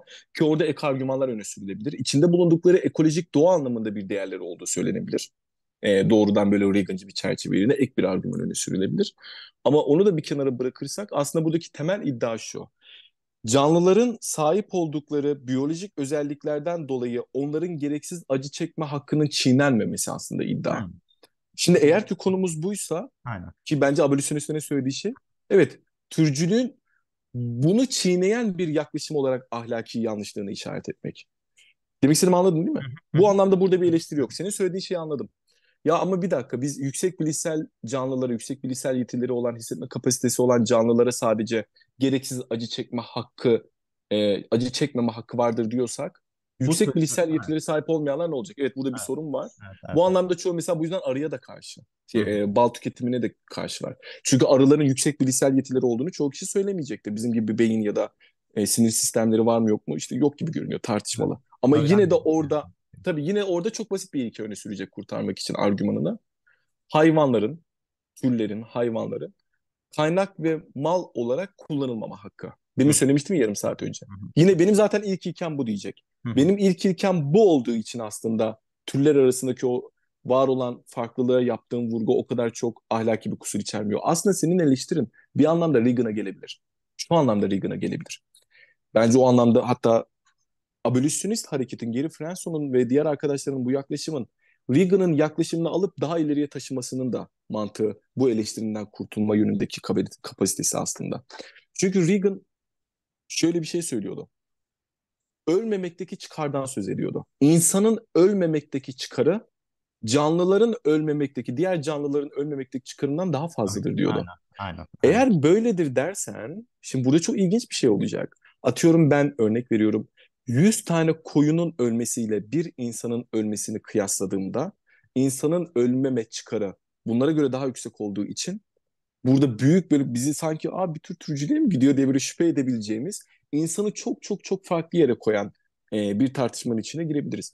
Ama en azından bizim bu girdiğimiz spesifik tartışmanın kendisini bir kenara bırakırsak insanlar büyük bir kısım türcülüğü böyle algılamıyor. Evet. Biz felsefeci olduğumuz evet, için bu ayrılıklara giriyoruz. Onlar şunu söyleyecektir Mehmet. Şimdi bir girecek tartışmaya. Ya bir dakika ya hayvan benim gibi değil ki şimdi. İnekler benim gibi medeniyet mi kurmuş? Benim gibi akıl mı yürütüyor? Bana benzi ben üstünüm kardeşim diyecekti. Ya o türcülü öyle duyusuyor. Evet, evet. Aslında yaygın kitlelerin türcülüğüyle mücadele burada söz konusu olan şey. Ki kaldı ki işte oradaki problem de bu. Ben biriyle tartışıyordum mesela. Ya konuya dair büyük bir özgüveni var arkadaşım. Çok büyük bir özgüveni var. Çok da takipçisi var kendisinin sosyal medyada. Özgüven ya doğru bu arada. muhtemelen bu hatalı bir özgüven. Çünkü ha- haklı özgüvenler de olur ama bu hatalı bir özgüven. Durdum ya emin misin dedim. Bak hayvan etiği tartışmalarından çok haberdar olmayabilirsin. Öne sürdüğün ya da attığın tweetlerin böyle doğrudan aa evet veganizm bitti, vejetaryen etik bitti, hayvan etiği bitti. Yani bu kadar emin olma diye uyarmaya çalışıyorum tatlı tatlı. Yo eminim ben bunun güçlü bir argüman olduğunu düşünüyorum falan dedi. Daha sonra da şey dedi. Tabii dinlemek isterim o zaman, duymak istiyorum. Yanılıyor olabilirim yani. Ee, şey dedi. Çünkü biz çok üstün akli melekelere sahibiz bizim bu sahip olduğumuz çok üstün akli melekeler, işte medeniyette gördüğümüz, teknolojide gördüğümüz bu akli melekeler, bizi diğerlerinin üzerinde tahakküm kurma, söz söyleme hakkı e, kurar dedi. İşte klasik bir türcülük. Bizim girdiğimiz tartışmaya hiç girmiyor. Sosyal Darwinist bir perspektif yaklaşmış. Güçlü zayıf. Ben, evet evet. Ben de çok basit. Literatürü bilmediği belli. Veganların verdiği cevap direkt belli. Hayvan etiği direkt Aynen. çat diye yapıştırırlar. Ben de şunu söyledim ya çok yüksek bilişsel biz, bize göre çok daha yüksek bilişsel yetilere sahip olan uzaylı bir tür olsa ve o uzaylı tür bize göre sahip oldukları yüksek bilişsel yetilerle bu dünyaya gelip bizi işgal edip çocuklarımızı bantlarda böyle ayırsa erkek insanları homo sapiensleri doğrudan öldürse bantta civcivler gibi kızları üretse sonra büyütse insan kadınlarını işte oradan sütlerini alsa yumurtalarını alsa yani şu anki ilişkiyi kursa o zaman o da haklı Orada da işte sahip olduğu yüksek bilişsel yetiler ya da akli melekeler diğer tür üzerinde tahakküm kurma hakkı var diyorsun çünkü sen. Dediğimde işte orada bir şey oluyor. Konu atomineme dönüyor. Aa, bir yandan at atomineme dönerken bazılarında ben bunu söylediğim zaman şey cevabını verenler de duydum. Abi haklılar. O uzaylı gelirse tamam onlar da bunu yapacaklar. Aslında üst daha üst bilişsel yetilere sahip olmadığını tam o anda fark etmiyor bence. Çünkü bence bir daha üst bilişsel seviye demek daha medeni hareketler demek. Bu da daha bilgece bir yaşam demek. Daha bilgece yaşayan varlıklar. Ya ben mesela daha üst bir medeniyet olsa ve hepsi gerçekten bilgece yaşıyor olsa sanmıyorum ki dünyaya geldiklerinde hadi bu hamleyi yapalım. Onlar bizim bilişsel yetimizi fark edecekler, bizimle iletişim kurmak isteyecekler, bizim acı çektiğimizi fark edecekler. Gerçekten bilişsel seviyeleri daha yüksekse. Çünkü insanlar insanlığın gelişiminde de ben biraz bunu görüyorum. Daha yüksek bilişsel seviyelere sahip insanlar diğer insanların acılarına daha duyarlı oluyor. Daha daha o, o acıları azaltmak için daha girişken oluyor. Bu, bu, bu özellikler önemli şeyler. Daha bilgece yaşayan her insanın nihayetinde daha iyi de bir insan olduğuna yönelik de bir paralellik, bir tür korelasyon gözlemleyebiliyoruz. Ben dolayısıyla biz daha yüksek akli melekelere sahip bizden yola çıkarak direkt onlar üzerinde tahakküm kurmamamız gerekiyor varar, varırken o insanların bunu yapıyor oluşu biraz can sıkıcı bana kalırsa. Evet türcülüğün çok ilginç bir formu. Evet. Kaldı ki katıldım bu arada. Türcülük derken Hı. eğer bunlar evet bu, bu tabii, tabii. Ama türcü derdim ben de. Ya şey gibi görünüyor bana biraz hani kaldı ki insanlar hayatlarında böyle yaşamıyorlar. Yani hayvanlar söz konusu olduğunda gerçekten ahlaki bir buhran içine giriyor insanlar. Kendi suçluluk duygularını bastırmaya çalışıyorlar veya konunun üzünden uzaklaşmaya çalışıyorlar. Konu hayvan etiği ise, hayvanların ahlaki statüsü ise.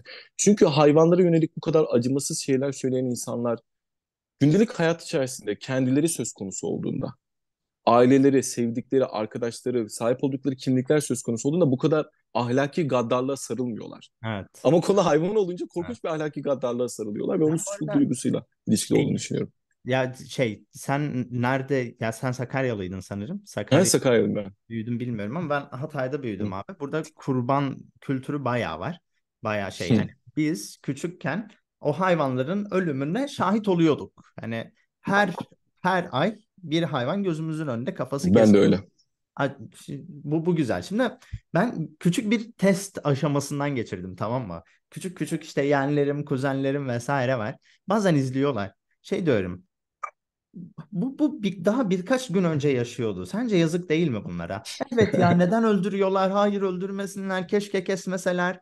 Ama bak birkaç yıl geçtikten sonra buna o kadar maruz kal- kalacaklar ve buna alışacaklar ki bir yerden sonra artık bunun ahlaken bir problem olmadığını kendi içlerinde meşrulaştırmaya çalışacaklar. Bence bu içinde doğduğumuz kültürün bize verdiği belli alışkanlık kodlarıyla alakalı. İnsani doğamız bence aslında hayvanları da bunu yapmamızı söylemiyor. İnsani doğamız aslında bu vahşete ortak olmamak istiyor. Fakat bu vahşeti gözümüzün önüne getire getire ve bize bunu alıştıra alıştıra bunu normalleştirmeye başlıyoruz. İşin kötü kısmı bu insanları al ışı da koy artık abicim herhalde ya ateist kafasını kesmeyeceğiz niye de döner. Ben bunun tehlikeli olduğuna inanıyorum. Bu yüzden her insanın kendi karakterine dönmesi gerektiğini ben nasıl bir insan olmak istiyorum. Ben şu an bunu yaptığımda hangi karakter özelliğime katkı sağlayacağım? Acaba vahşi şiddeti devam ettiren e, işte merhametten uzak, şefkat duygusunu e, köreltmiş bir insana mı dönüşeceğim yoksa aksi bir insana mı dönüşeceğim diye sorulursa ki bu, bu noktada işte Reagan, abolisyonistler ve Singer'a dördüncü bir alternatifinde erdem etiği olduğunu düşünüyorum. Hmm. Aslında et yemenin karakterimize o kadar da katkı sağlamadığı, hatta aksine negatif yönde etkilediği, insanlara iyi hem sağlıklı yaşayan hem sağlığına dikkat eden hem de sürdürülebilir bir vegan olma bir kimliği elde etme konusunda da fayda sağlayacağını düşünüyorum. Dolayısıyla sadece olayın sonuçları veya sadece hakları çerçevesinden değil ki bence bunların hepsi değerli ve hepsini kullanmamız gerekiyor. Bir de yaptığımız eylemlerin hangi karakterle uyumlu olduğunu da sorgulamamız gerekiyor bence. Bunu nereden geldim hatırlamıyorum ama Yo yo bu, böyle bir yaklaşım da yükselen bir trend. Çünkü genellikle söylediğin şey doğru hem felsefenin ya da ahlak felsefesinin birçok farklı alanlarında hep şey vardır hani işte ahlaki ilkeleri ihlal edip etmememe yoksa sonuçların ahlaki statüsünü tartıp tartmamama. Hani bu ikisinden birini seçmemiz gerekiyormuş gibi yaygın bir varsayım var Batı felsefesinde. Vardı en azından. Yani ya bir tür deontolojiye, kantçılığa falan gideceğiz. Ahlaki yasa ve ilkeler. Ya da işte faydalar, sonuçlar orada odaklanacağız gibi bir durum var. Ama işte öyle değil. Söylediğin şey de bu anlamda önemli. Aslında erdem etiği de var. Ne bileyim işte ara görüşler diyebileceğimiz başka görüşler de var. Erdem sonuççuluğu dediğimiz bir yaklaşım da var. İşte Rossçu çoğulculuk da var. Durum etiği de var. Farklı türden yaklaşımlar da var ve bu konuları ele almak için yeni bakışlar açıyor olabilir. Bizim derginin yanlış hatırlamıyorsam 5. sayısında Erdem etiğiyle temellendirilen bir vegan etik üzerine bir yazı vardı. Ee, yanlış hatırlamıyorsam 5. sayıda. Mesela oraya bakabilir arkadaşlar. Buradan küçük bir reklam yapayım. Ben de Ee, o sayıyı alıp bakabilirler. reklam yapayım. Öncül'ün veganizm ve vejeteryanizm üzerine muazzam ötesi içerikleri var. Hepsini teker teker okumanızı kesinlikle öneririm arkadaşlar. Muazzam şeyler. Ee, kamera şeyi mikrofonu kapattım da. Ee, sen yayında sigara falan içmeye izin veriyor muydun şeylere, hiç problem, dinleyicilere? hiç problem değil hocam. Yani İçmeyeyim dedim ama tutamadım bir tane içeyim. afiyet olsun hocam. Afiyet olsun. Buyurun. Ya bu tartışmaların ahlaki anlamda çok değerli olduğu konusunda birçok felsefeci hemfikir olacaktır diye tahmin ediyorum. Burada işte tam olarak başlayacağımız noktanın ne olduğu üzerinden aslında e, bir konsensüs kurmak önemli. Hayvan etiği tartışmalarında. Çünkü biz analitik felsefede genellikle böyle argümanlar üzerinde tartışmaya girişiyoruz ama argümanlarla ifade edemeyeceğimiz konunun farklı biçimleri de olabilir. Kesinlikle. Ben son zamanlar bunu fark etmeye başladım. Yani kıta felsefecileri ya da kendilerini bir gelenekte konumlandırmayan kimi kişiler aslında hayvan çalışmalarının farklı bağlamları, hayvan çalışmaları diyorum, e, hayvanların ahlaki statüsünün farklı bağlamlar olacağını da işaret etmeye e, başladılar gibi duruyor. Ya da belli bir süredir zaten yapıyorlarmış, ben yeni fark etmişim gibi. Örneğin yine çok önceleri yapılan bir çalışma, bu etin cinsel politikası tartışması. Yani evet diyorum ya bu Evet evet hiç daha önce düşündürmedim yani bu işin propagandası, reklamı, kapitalizmle ilişkisi, iktidar ve güç ilişkileriyle olan ilişkisi, erkeklerin erkeklerini erkekliklerini kanıtlamak için et yiyip yememesi ya da işte et yemeyi dişil erkek belli bir cinsiyet ilişkileriyle beraber düşünmesi falan aslında bunlar bayağı ilginç İlginç tartışmalar ve konular. Evet. ve bir şeyi de var, bir bağlamı da var yani o kadar şey değil. Hani böyle aforizmatik söylemler değil. Çünkü sosyal hayatta insanlardan buna yakın şeyler duyuyorum ya da arka plan inançlarında buna yakın şeyler olduğunu görmeye başladım diyebilirim bu anlamda. Ben etin cinsel politikasını bayağıdır okumak istiyorum. Hı hı. Argümanlarını bilmiyorum ama bir şeyle negatif ön yargıyla okuyacağımı söyleyebilirim. Ya şey Yok güzel ben de öyle başladım bak senden analitikçiyiz hep böyle diyoruz analitikçiyiz biz mi? Hani şey e, güzel ya. Güzel gerçekten güzel yani. Ben, ben Hani böyle üzerinden çok şey çıkar.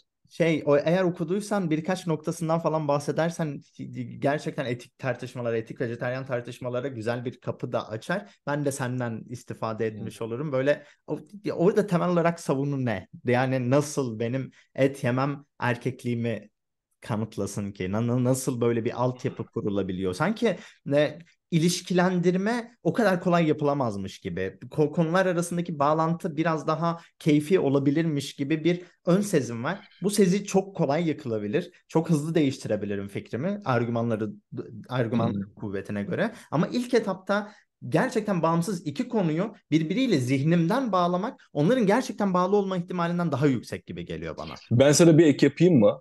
Vegan ve vejetaryenler içerisinde çoğunluk kadınlar mı erkekler mi ya da işte LGBT birey mi Bilmiyorum. sence? Bilmiyorum. E, yapılan araştırmaların büyük bir kısmında azınlık olan erkekler, büyük bir ihtimalle kadınlar, büyük oranda kadınlar ve LGBT bireyler daha çok vegan ve vejetaryen oluyor.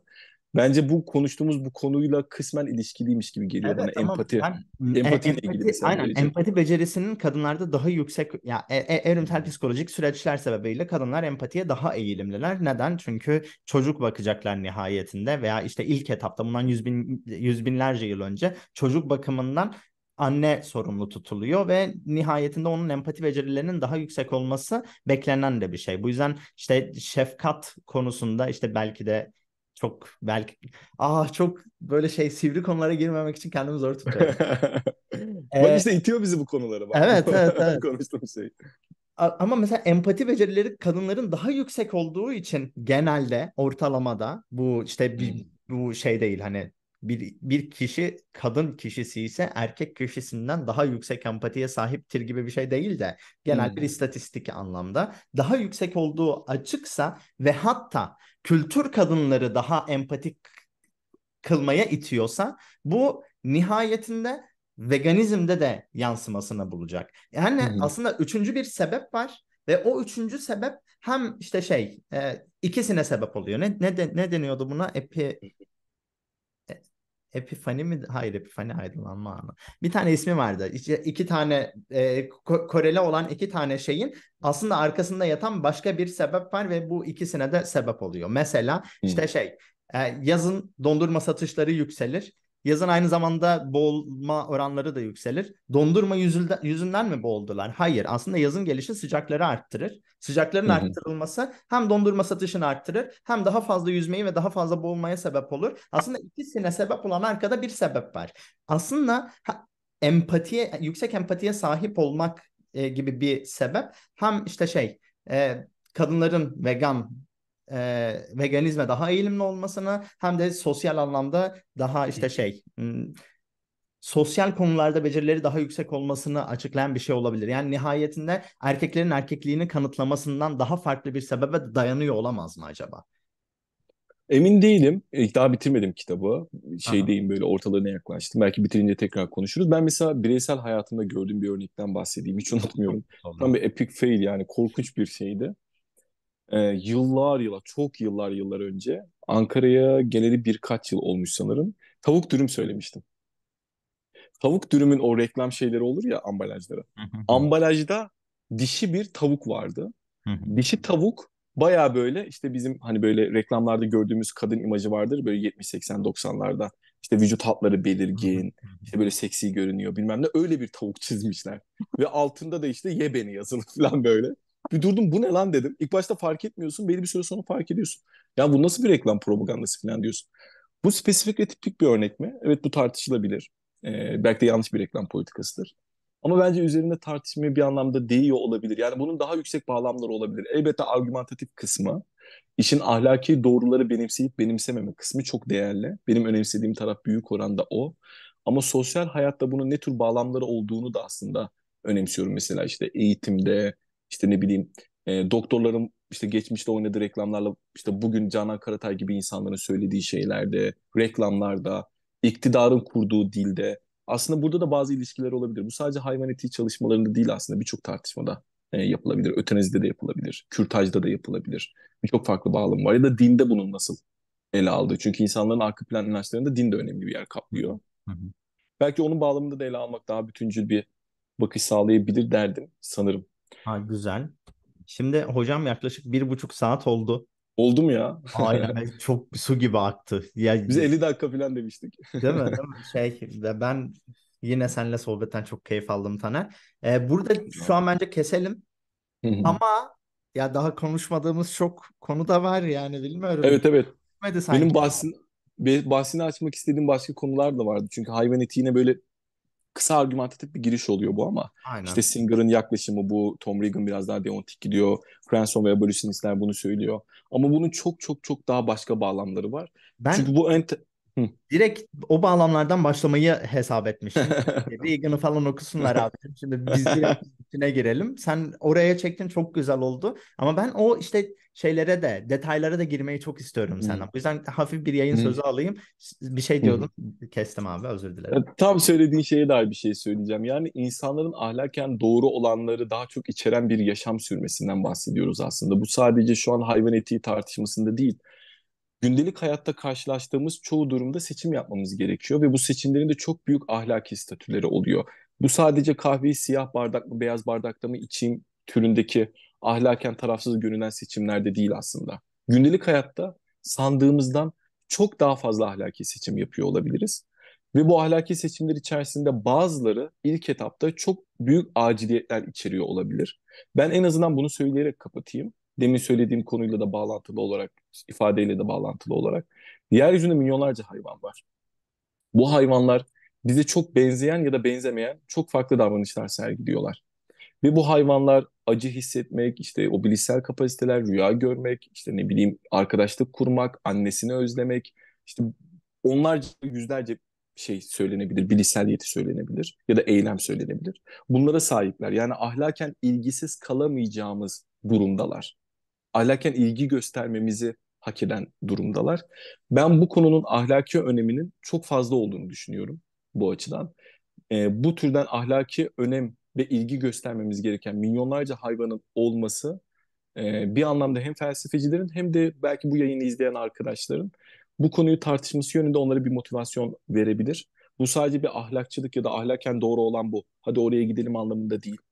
Gerçekten eğer ki insan olmak dediğimiz bir şey varsa, insanca yaşamak dediğimiz bir şey varsa, bu dünyaya gelişi güzel bir şekilde fırlatılıp gelişi güzel bir şekilde yaşamaktan ziyade hem gerçekleştirdiğimiz eylemler hem de başka insanların gerçekleştirdiği eylemlerin bir değeri olduğunu düşünüyorsak ve bu hayatın kendi içerisindeki birçok eylemin düşünülmeye değer bazı içerimli olduğu, içerimleri olduğunu iddia ediyorsak ya bu, bunu tartışmamız gerekiyor. Bütün bağlamlarda bunu tartışmamız gerekiyor.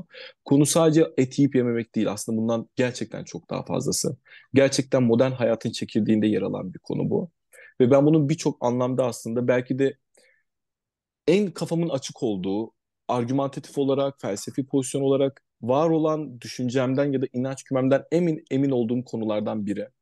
Belki veganizmin tartışılabilir bir yönleri olabilir. Evet tartışalım. Sağlığı nasıl olacak, şu nasıl olacak, bu nasıl olacak. Ama en temelde şunu kabul etmek gerekiyor sanırım. Hayvanlara yönelik ahlaki sorumluluklarımız var. Ya bu, bu benim için çok açık görünüyor. Birçok farklı argümanla da desteklenebilir. Ben bu argümanların çok da güçlü olduğunu düşünüyorum. Peki bu hayvanlara yönelik ahlaki sorumluluklarımızın sınırı ne? Tam olarak tartışmaya buradan başlamamız gerekiyormuş gibi görünüyor. Çünkü ben demin sözünü ettin daha farklı bağlamları var. Şimdi gidemedik belki ilerleyen oturumlarda gideriz dedim ya. Mesela dini boyutu var. Müslümanların vejetaryen olup olmaması ya da Hristiyanların olup olmaması tartışmasına girmek gerekiyor. Ben teizmin, klasik teizmin e, veganizmle hesaplaşmadığını düşünüyorum ve bunu bir süredir söylüyorum. Eğer veganizm ya da vejetaryenizm doğruysa e, bunun teizmin doğruluk değerini, tabii nasıl bir teizm tanımı yapacağımıza göre değişecek ama teizmin doğruluk değerini azaltacağını düşünüyorum. Yani burada teizme karşı vegan bir argüman öne sürülür gibi geliyor bana. Ve burada veganizmin doğruluğunu bu arada bunu yapmayı düşünüyordum gerekiyor. ben de uzun süredir. Öyle mi? Aynen. Bence bu çok önemli. Bu, bu konuyu çalışan bir arkadaş vardı Bilal. İslam'la vejetaryenizm arasındaki ilişkiye yönelik. E, ve bu konuyu böyle hafif bir eğilmeye başladım da bir dönem ilgilenmeye başlamıştım. Sağ olsun bazı Müslüman arkadaşlar yollamışlardı bazı metinler. Böyle ilginç şeyler var yani aslında İslam düşünce geleneğinde bu konu göz ardı edilmemiş, konuşulmuş gibi görünüyor. Tabii bizim geldiğimiz noktaya gelmemiş ya da bu noktada yaygın kitlelerce kabul edilmemiş ya da entelektüel çevreleri tarafından henüz hakkıyla ele alınmamış gibi görünüyor. Belli bir oranda en azından. Yine var bu konuya eğilen Müslüman düşünürler, entelektüeller yok değil. Çağdaş dünyada da var. Türkiye'de de var yok değil. Ama en azından bizim durduğumuz noktada ele alınmıyor gibi duruyor ve bazı problemler varmış gibi görünüyor. Klasik teizme yönelik bazı konular varmış gibi görünüyor. Bence bu bu, bu kesinlikle konuşulmalı. Bunun yanı sıra işte kapitalizmle ilişkisi var mı? Bunun aslında ideolojilerle ilişkisi var. O, onun konuşulması gerekiyor. Aslında bunlardan da belki daha sonra bahis açabiliriz. Bir o zaman senden bir sonraki oturum sözünü mü aldım az önce? Olur ama en azından yakın tarih olmaz çünkü yalancı çıkmak istemem sana. Hiç problem e, değil. Var. İlerleyen bir tarihte tekrar yapalım tamam, isterim. konuşuruz bunu. Ben de ama senin söylediklerine birkaç ekleme yapmak istiyorum. Bana kalırsa e, insanlara hiç değilse bu konuyu araştırmaları konusunda ilham vermemiz kıymetli, çok önemli. Çok çok değer veriyorum ben buna ve bu açıdan gelmeni gerçekten çok önemli buldum. Çünkü benim kanalımda bir tane video vardı. Bu veganizm videolarını da arttırmak istiyorum ve Umarım ilham olur birilerine ama sadece bilgileri arttırma konusunda ilham olmanın yeterli olduğuna şu açıdan inanmıyorum. Ben felsefenin sadece işte güzel sözler, cümleler kurmak, işte akımları öğrenmek, aa bak şöyle de bir akım var, bak şöyle de bir akım var demek ve işte entelektüel tartışmalardan kazançlı çıkmak olduğuna inanmıyorum. Ben aksine felsefenin kendi hayatımızda, kendi kararlarımızda eylemlerimizde vücut bulması gerektiğine inanıyorum. Sen bunları makul buluyorum dedikten sonra eğer bunları eylemlerinle tasdik etmezsen yemişim ben senin şeyini hani e, bunu makul bulmanı. Eğer gerçekten bunu makul buluyorsan ve eylemlerinde revize etmen çok kolaysa, çok hızlı yapılabilecek bir şeyse neden yapmayasın ki? Ben bu yüzden bu yayının sadece insanların daha fazla araştırmasını teşvik etmesini değil, aynı zamanda et tüketimini azaltarak başlayan, belki daha sonra hayvansal üretimleri yavaş yavaş azaltmaya doğru giden, bir anda olmasa bile atomik atomik değişikliklerle, küçük değişikliklerle yavaş yavaş vegan bir hayat tarzını benimsemeye doğru evrilmesini de önemli buluyorum. Çünkü hı hı. nihayetinde bunu tartışıyoruz ama eğer ben bunu eylemlerimde göstermezsem bunu tartışmamın çok bir anlamı kalmaz. Benim vegan olmamın motivasyonlarından bir tanesi de bu. Bir yıl ya uzun bir süre boyunca, bir yıldan bayağı uzun bir süre boyunca hayvan haklarını savunuyordum. Ama et yiyordum. Hani bu çok çelişkili tamam mı? Hani Evet, evet. O, o önceki birikimler kıymetliydi ama bir dakika sen savunuyorsun. Ha mesela bir anım Hiba'da işte şey e, hayvan hakları üzerine konuşuyoruz. İşte kamerayı kapattım akşam yemeği yiyorum. Tavuğu suyuna banarken işte hayvanların haklarından bahsediyorum. Bir dakika ya dedim. Sen ne yapıyorsun şu an? Ya sen şu an ne yapıyorsun? Ve o benim keskin anım oldu. Hani herkese bunun aklen makul olduğunu söylerken bunu eğer uygulamıyorsam yani çok değerli bir şey yapmış olmazsın ve bundan yaklaşık 3 yıl önce falan bu yola girdim ve hayır arkadaşlar ölmedim. Yani sağlığımdan bir şey kaybetmedim. Çok zor bir olay da değil. Hayır çok pahalı da değil. Zaten içinde ucuz. Aynen. Hatta içinde bulunduğumuz ülke şartları et tüketimini azaltmayı bayağı zaruri de kılıyor. E artık gelin olun diye yani sadece kalmasın sözler sevgili dostum. Ya, söylediğin şey önemli yani. Felsefe sadece bir entelektüel gevezelik değil. Çoğu kişi böyle algılıyor ya da soyut tartışmalar değil. Elbette bazı soyut entelektüel, metafiziksel tartışmalar çok değerlidir ve temeldir felsefede ama bir de doğrudan hayatın içiyle, eylemlerimizle, hayata dair duruşumuzla da ilişki yanları var. Ve e, içinde bulunduğumuz bir futbol maçının böyle 60. dakikasında gözlerimizi açtığımız bir durum gibi düşünüyorum dünyayı. Bir doğuyorsun işte toplumsal koşullar, hayvanlara yönelik yaklaşımlar, siyasi partiler, ekonomik durumlar, adaletsizlik, eşitsizlik bir sürü mesele var. Ve bu meselelerin içerisinde buluyorsun kendini e, bulduğun anlamda bir konum kazanman. Yani ahlaken doğru olduğunu düşündüğün bir yerde oturman gerekiyor ve ona göre de yaşayıp eylemeye devam etmen gerekiyor. Bunun bir bağlamı da aslında bu. Hayvanlara yönelik yaklaşımınız. Böyle hiç ahlaken marjinal bir konu değil bence. Çok çok önemli ve çok öncelikli bir konu bu anlamda. Ben de sen bahsetmişken bahsedeyim. Ben de ilk şeyde olmuştu. Ya şu, şu konuda sanırım herkes en fikir sahip olduğumuz inançların ya da dünya görüşlerinin değişmesi elbette süre alıyor. Bu çok doğal. Kimse birdenbire sabah uyandığında ben ateistim demiyor. Ben sosyalist oldum diye uyanmıyor. Ya da öğleden sonra evet şu an liberal oldum demiyor. Yani bu bir süreç elbette. Ve bu süreç esnasında tesadüf ettiğimiz insanlar, yazılar, YouTube yayınları falan oluyor. Bir kümülatif bir şekilde birikip bir yerde bir karara dönüşüyor gibi görünüyor ki benim hayatımda da öyleydi açıkçası. Böyle bir şeyler birikmişti. Mesela hatırlıyorum şimdi. İşte ne bileyim bir öğretmenim vardı mesela vegan Ankara'ya ilk geldiğimde. Mesela ondan bir şeyler duymuştum. Ama sonra hiç ilgilenmedim hatırlıyorum. Bir şeyler duydum. Sağlıklı yaşadığını söylüyor. Daha ahlaken ve vicdanen doğru olduğunu söylüyor. Bu kadar. Hani o bir yerde durmuş. Sonra unutmuşum, üzerine kapatmışım onu. Sonra işte bir vegan öğrencim oldu. Onunla bir konuştuk konuştuk. O da bir yerde durdu falan. Böyle küçük küçük hayata dair dokunuşlar oluyor. Onlar birikiyor. Farkında değilsin. Arka planda birikiyor halbuki. Çünkü önemli bir konu olduğunu kısmen birçok kişi farkında. Sadece halı altına süpürüyor mu süpürmüyor mu konusu bence. Ee, daha sonra askerde mezbahaya girmiştim. benim için çok şeydi yani o mezbahaya girmek. Abi sen, senin yani. için askerlik bayağı Çok şey acıların her türüyle karşılaşmanı sağlayan bir şey. Önceki canlını da anlatmıştın. Evet Etenezi Hanım'ın da öyle bir şeyi var. Bunu umarım böyle şey asker şey, izleyenler varsa kötülemiyorum askerliği yanlış anlamayın. Ama böyle hayata dair gerçeklerin bir kısmını en azından orada gördüm diyebilirim. Ötenezi bağlamında da benim için değerli bir tarafı var böyle veganizm, vejetaryenizm bağlamında da değerli bir tarafı var. Yani o, o görüntüyü görmüyorsun çünkü. Hayatta karşılaşman mümkün evet. değil o görüntüyle. Hiçbirimiz girmeyiz. Mutfağı görmüyorsun yani. O hayvanları taşınmasını görmüyorsun, kesilmesini görmüyorsun. Hepimiz yaşayıp işte marketten alıyorsun, restorana gidiyorsun filan. Arka tarafı, arka mutfağı görmemi sağlamıştı. Benim için öyle bir bağlamı vardı. Kaç? Beş buçuk yıl oldu sanırım. Ya beş buçuk altı yıl önce filandı yani benim için de. Oluyor böyle dokunuşlar. Belki kimileri için bu video olur.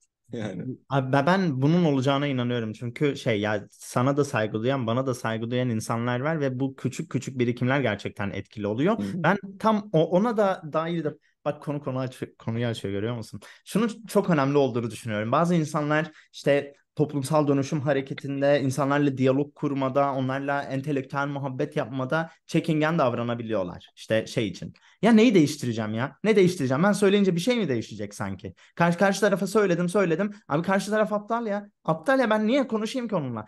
Gibi böyle bir entelektüel baygınlık veya bir bıkkınlık, hmm. bir işte umutsuzluk serüveni içerisinde oluyorlar. Ben bu umutsuzluğun şu şekilde kırılabileceğini veya kendimde şu şekilde kırdığımı ifade ediyorum genelde bunu söyleyenlere. Aslında biz bir şeyleri söylediğimiz anda o kişiden bir anda değişmesini bekliyoruz ama bunlar e, küçük küçük darbeler, o kişinin karakterine yapılan darbeler ve bizim aksimize yapılan çok sayıda darbe var.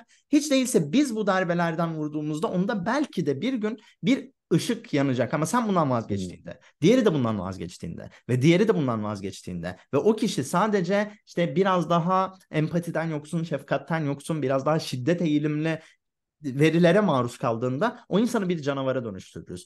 Bizim biz bu etkileri fark etmesek bile insanların ve toplumun dönüşmesi için aslında bir katkı sağlamış oluyoruz. Aslında bu bahsettiğin küçük küçük etkiler arka plana atılıyor ya. Aslında küçük küçük anılar bizi nihayetinde büyük Hmm. kırılma anına götürüyor. Bunların her biri kıymetli.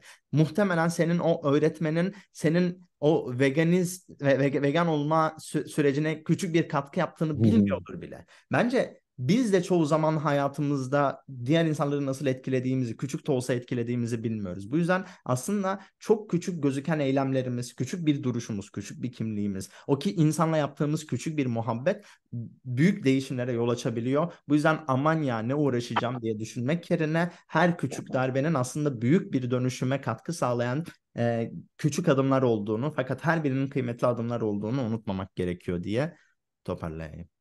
Katılıyorum. Katılıyorum doğru. Eyvallah Taner. 1 saat 40 dakika oldu. Kaç dakika gibi geldi?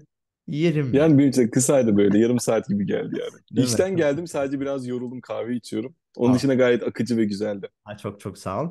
Ee, seni tekrar yani ne zaman müsait olursam yoğunluğunu biliyorum. Görmeyi çok çok isterim.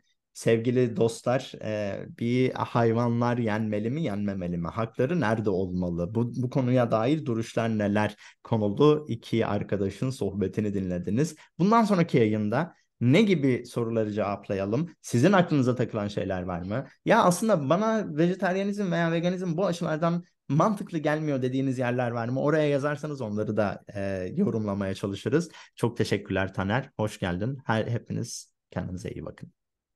Teşekkürler. Görüşmek üzere. Görüşürüz.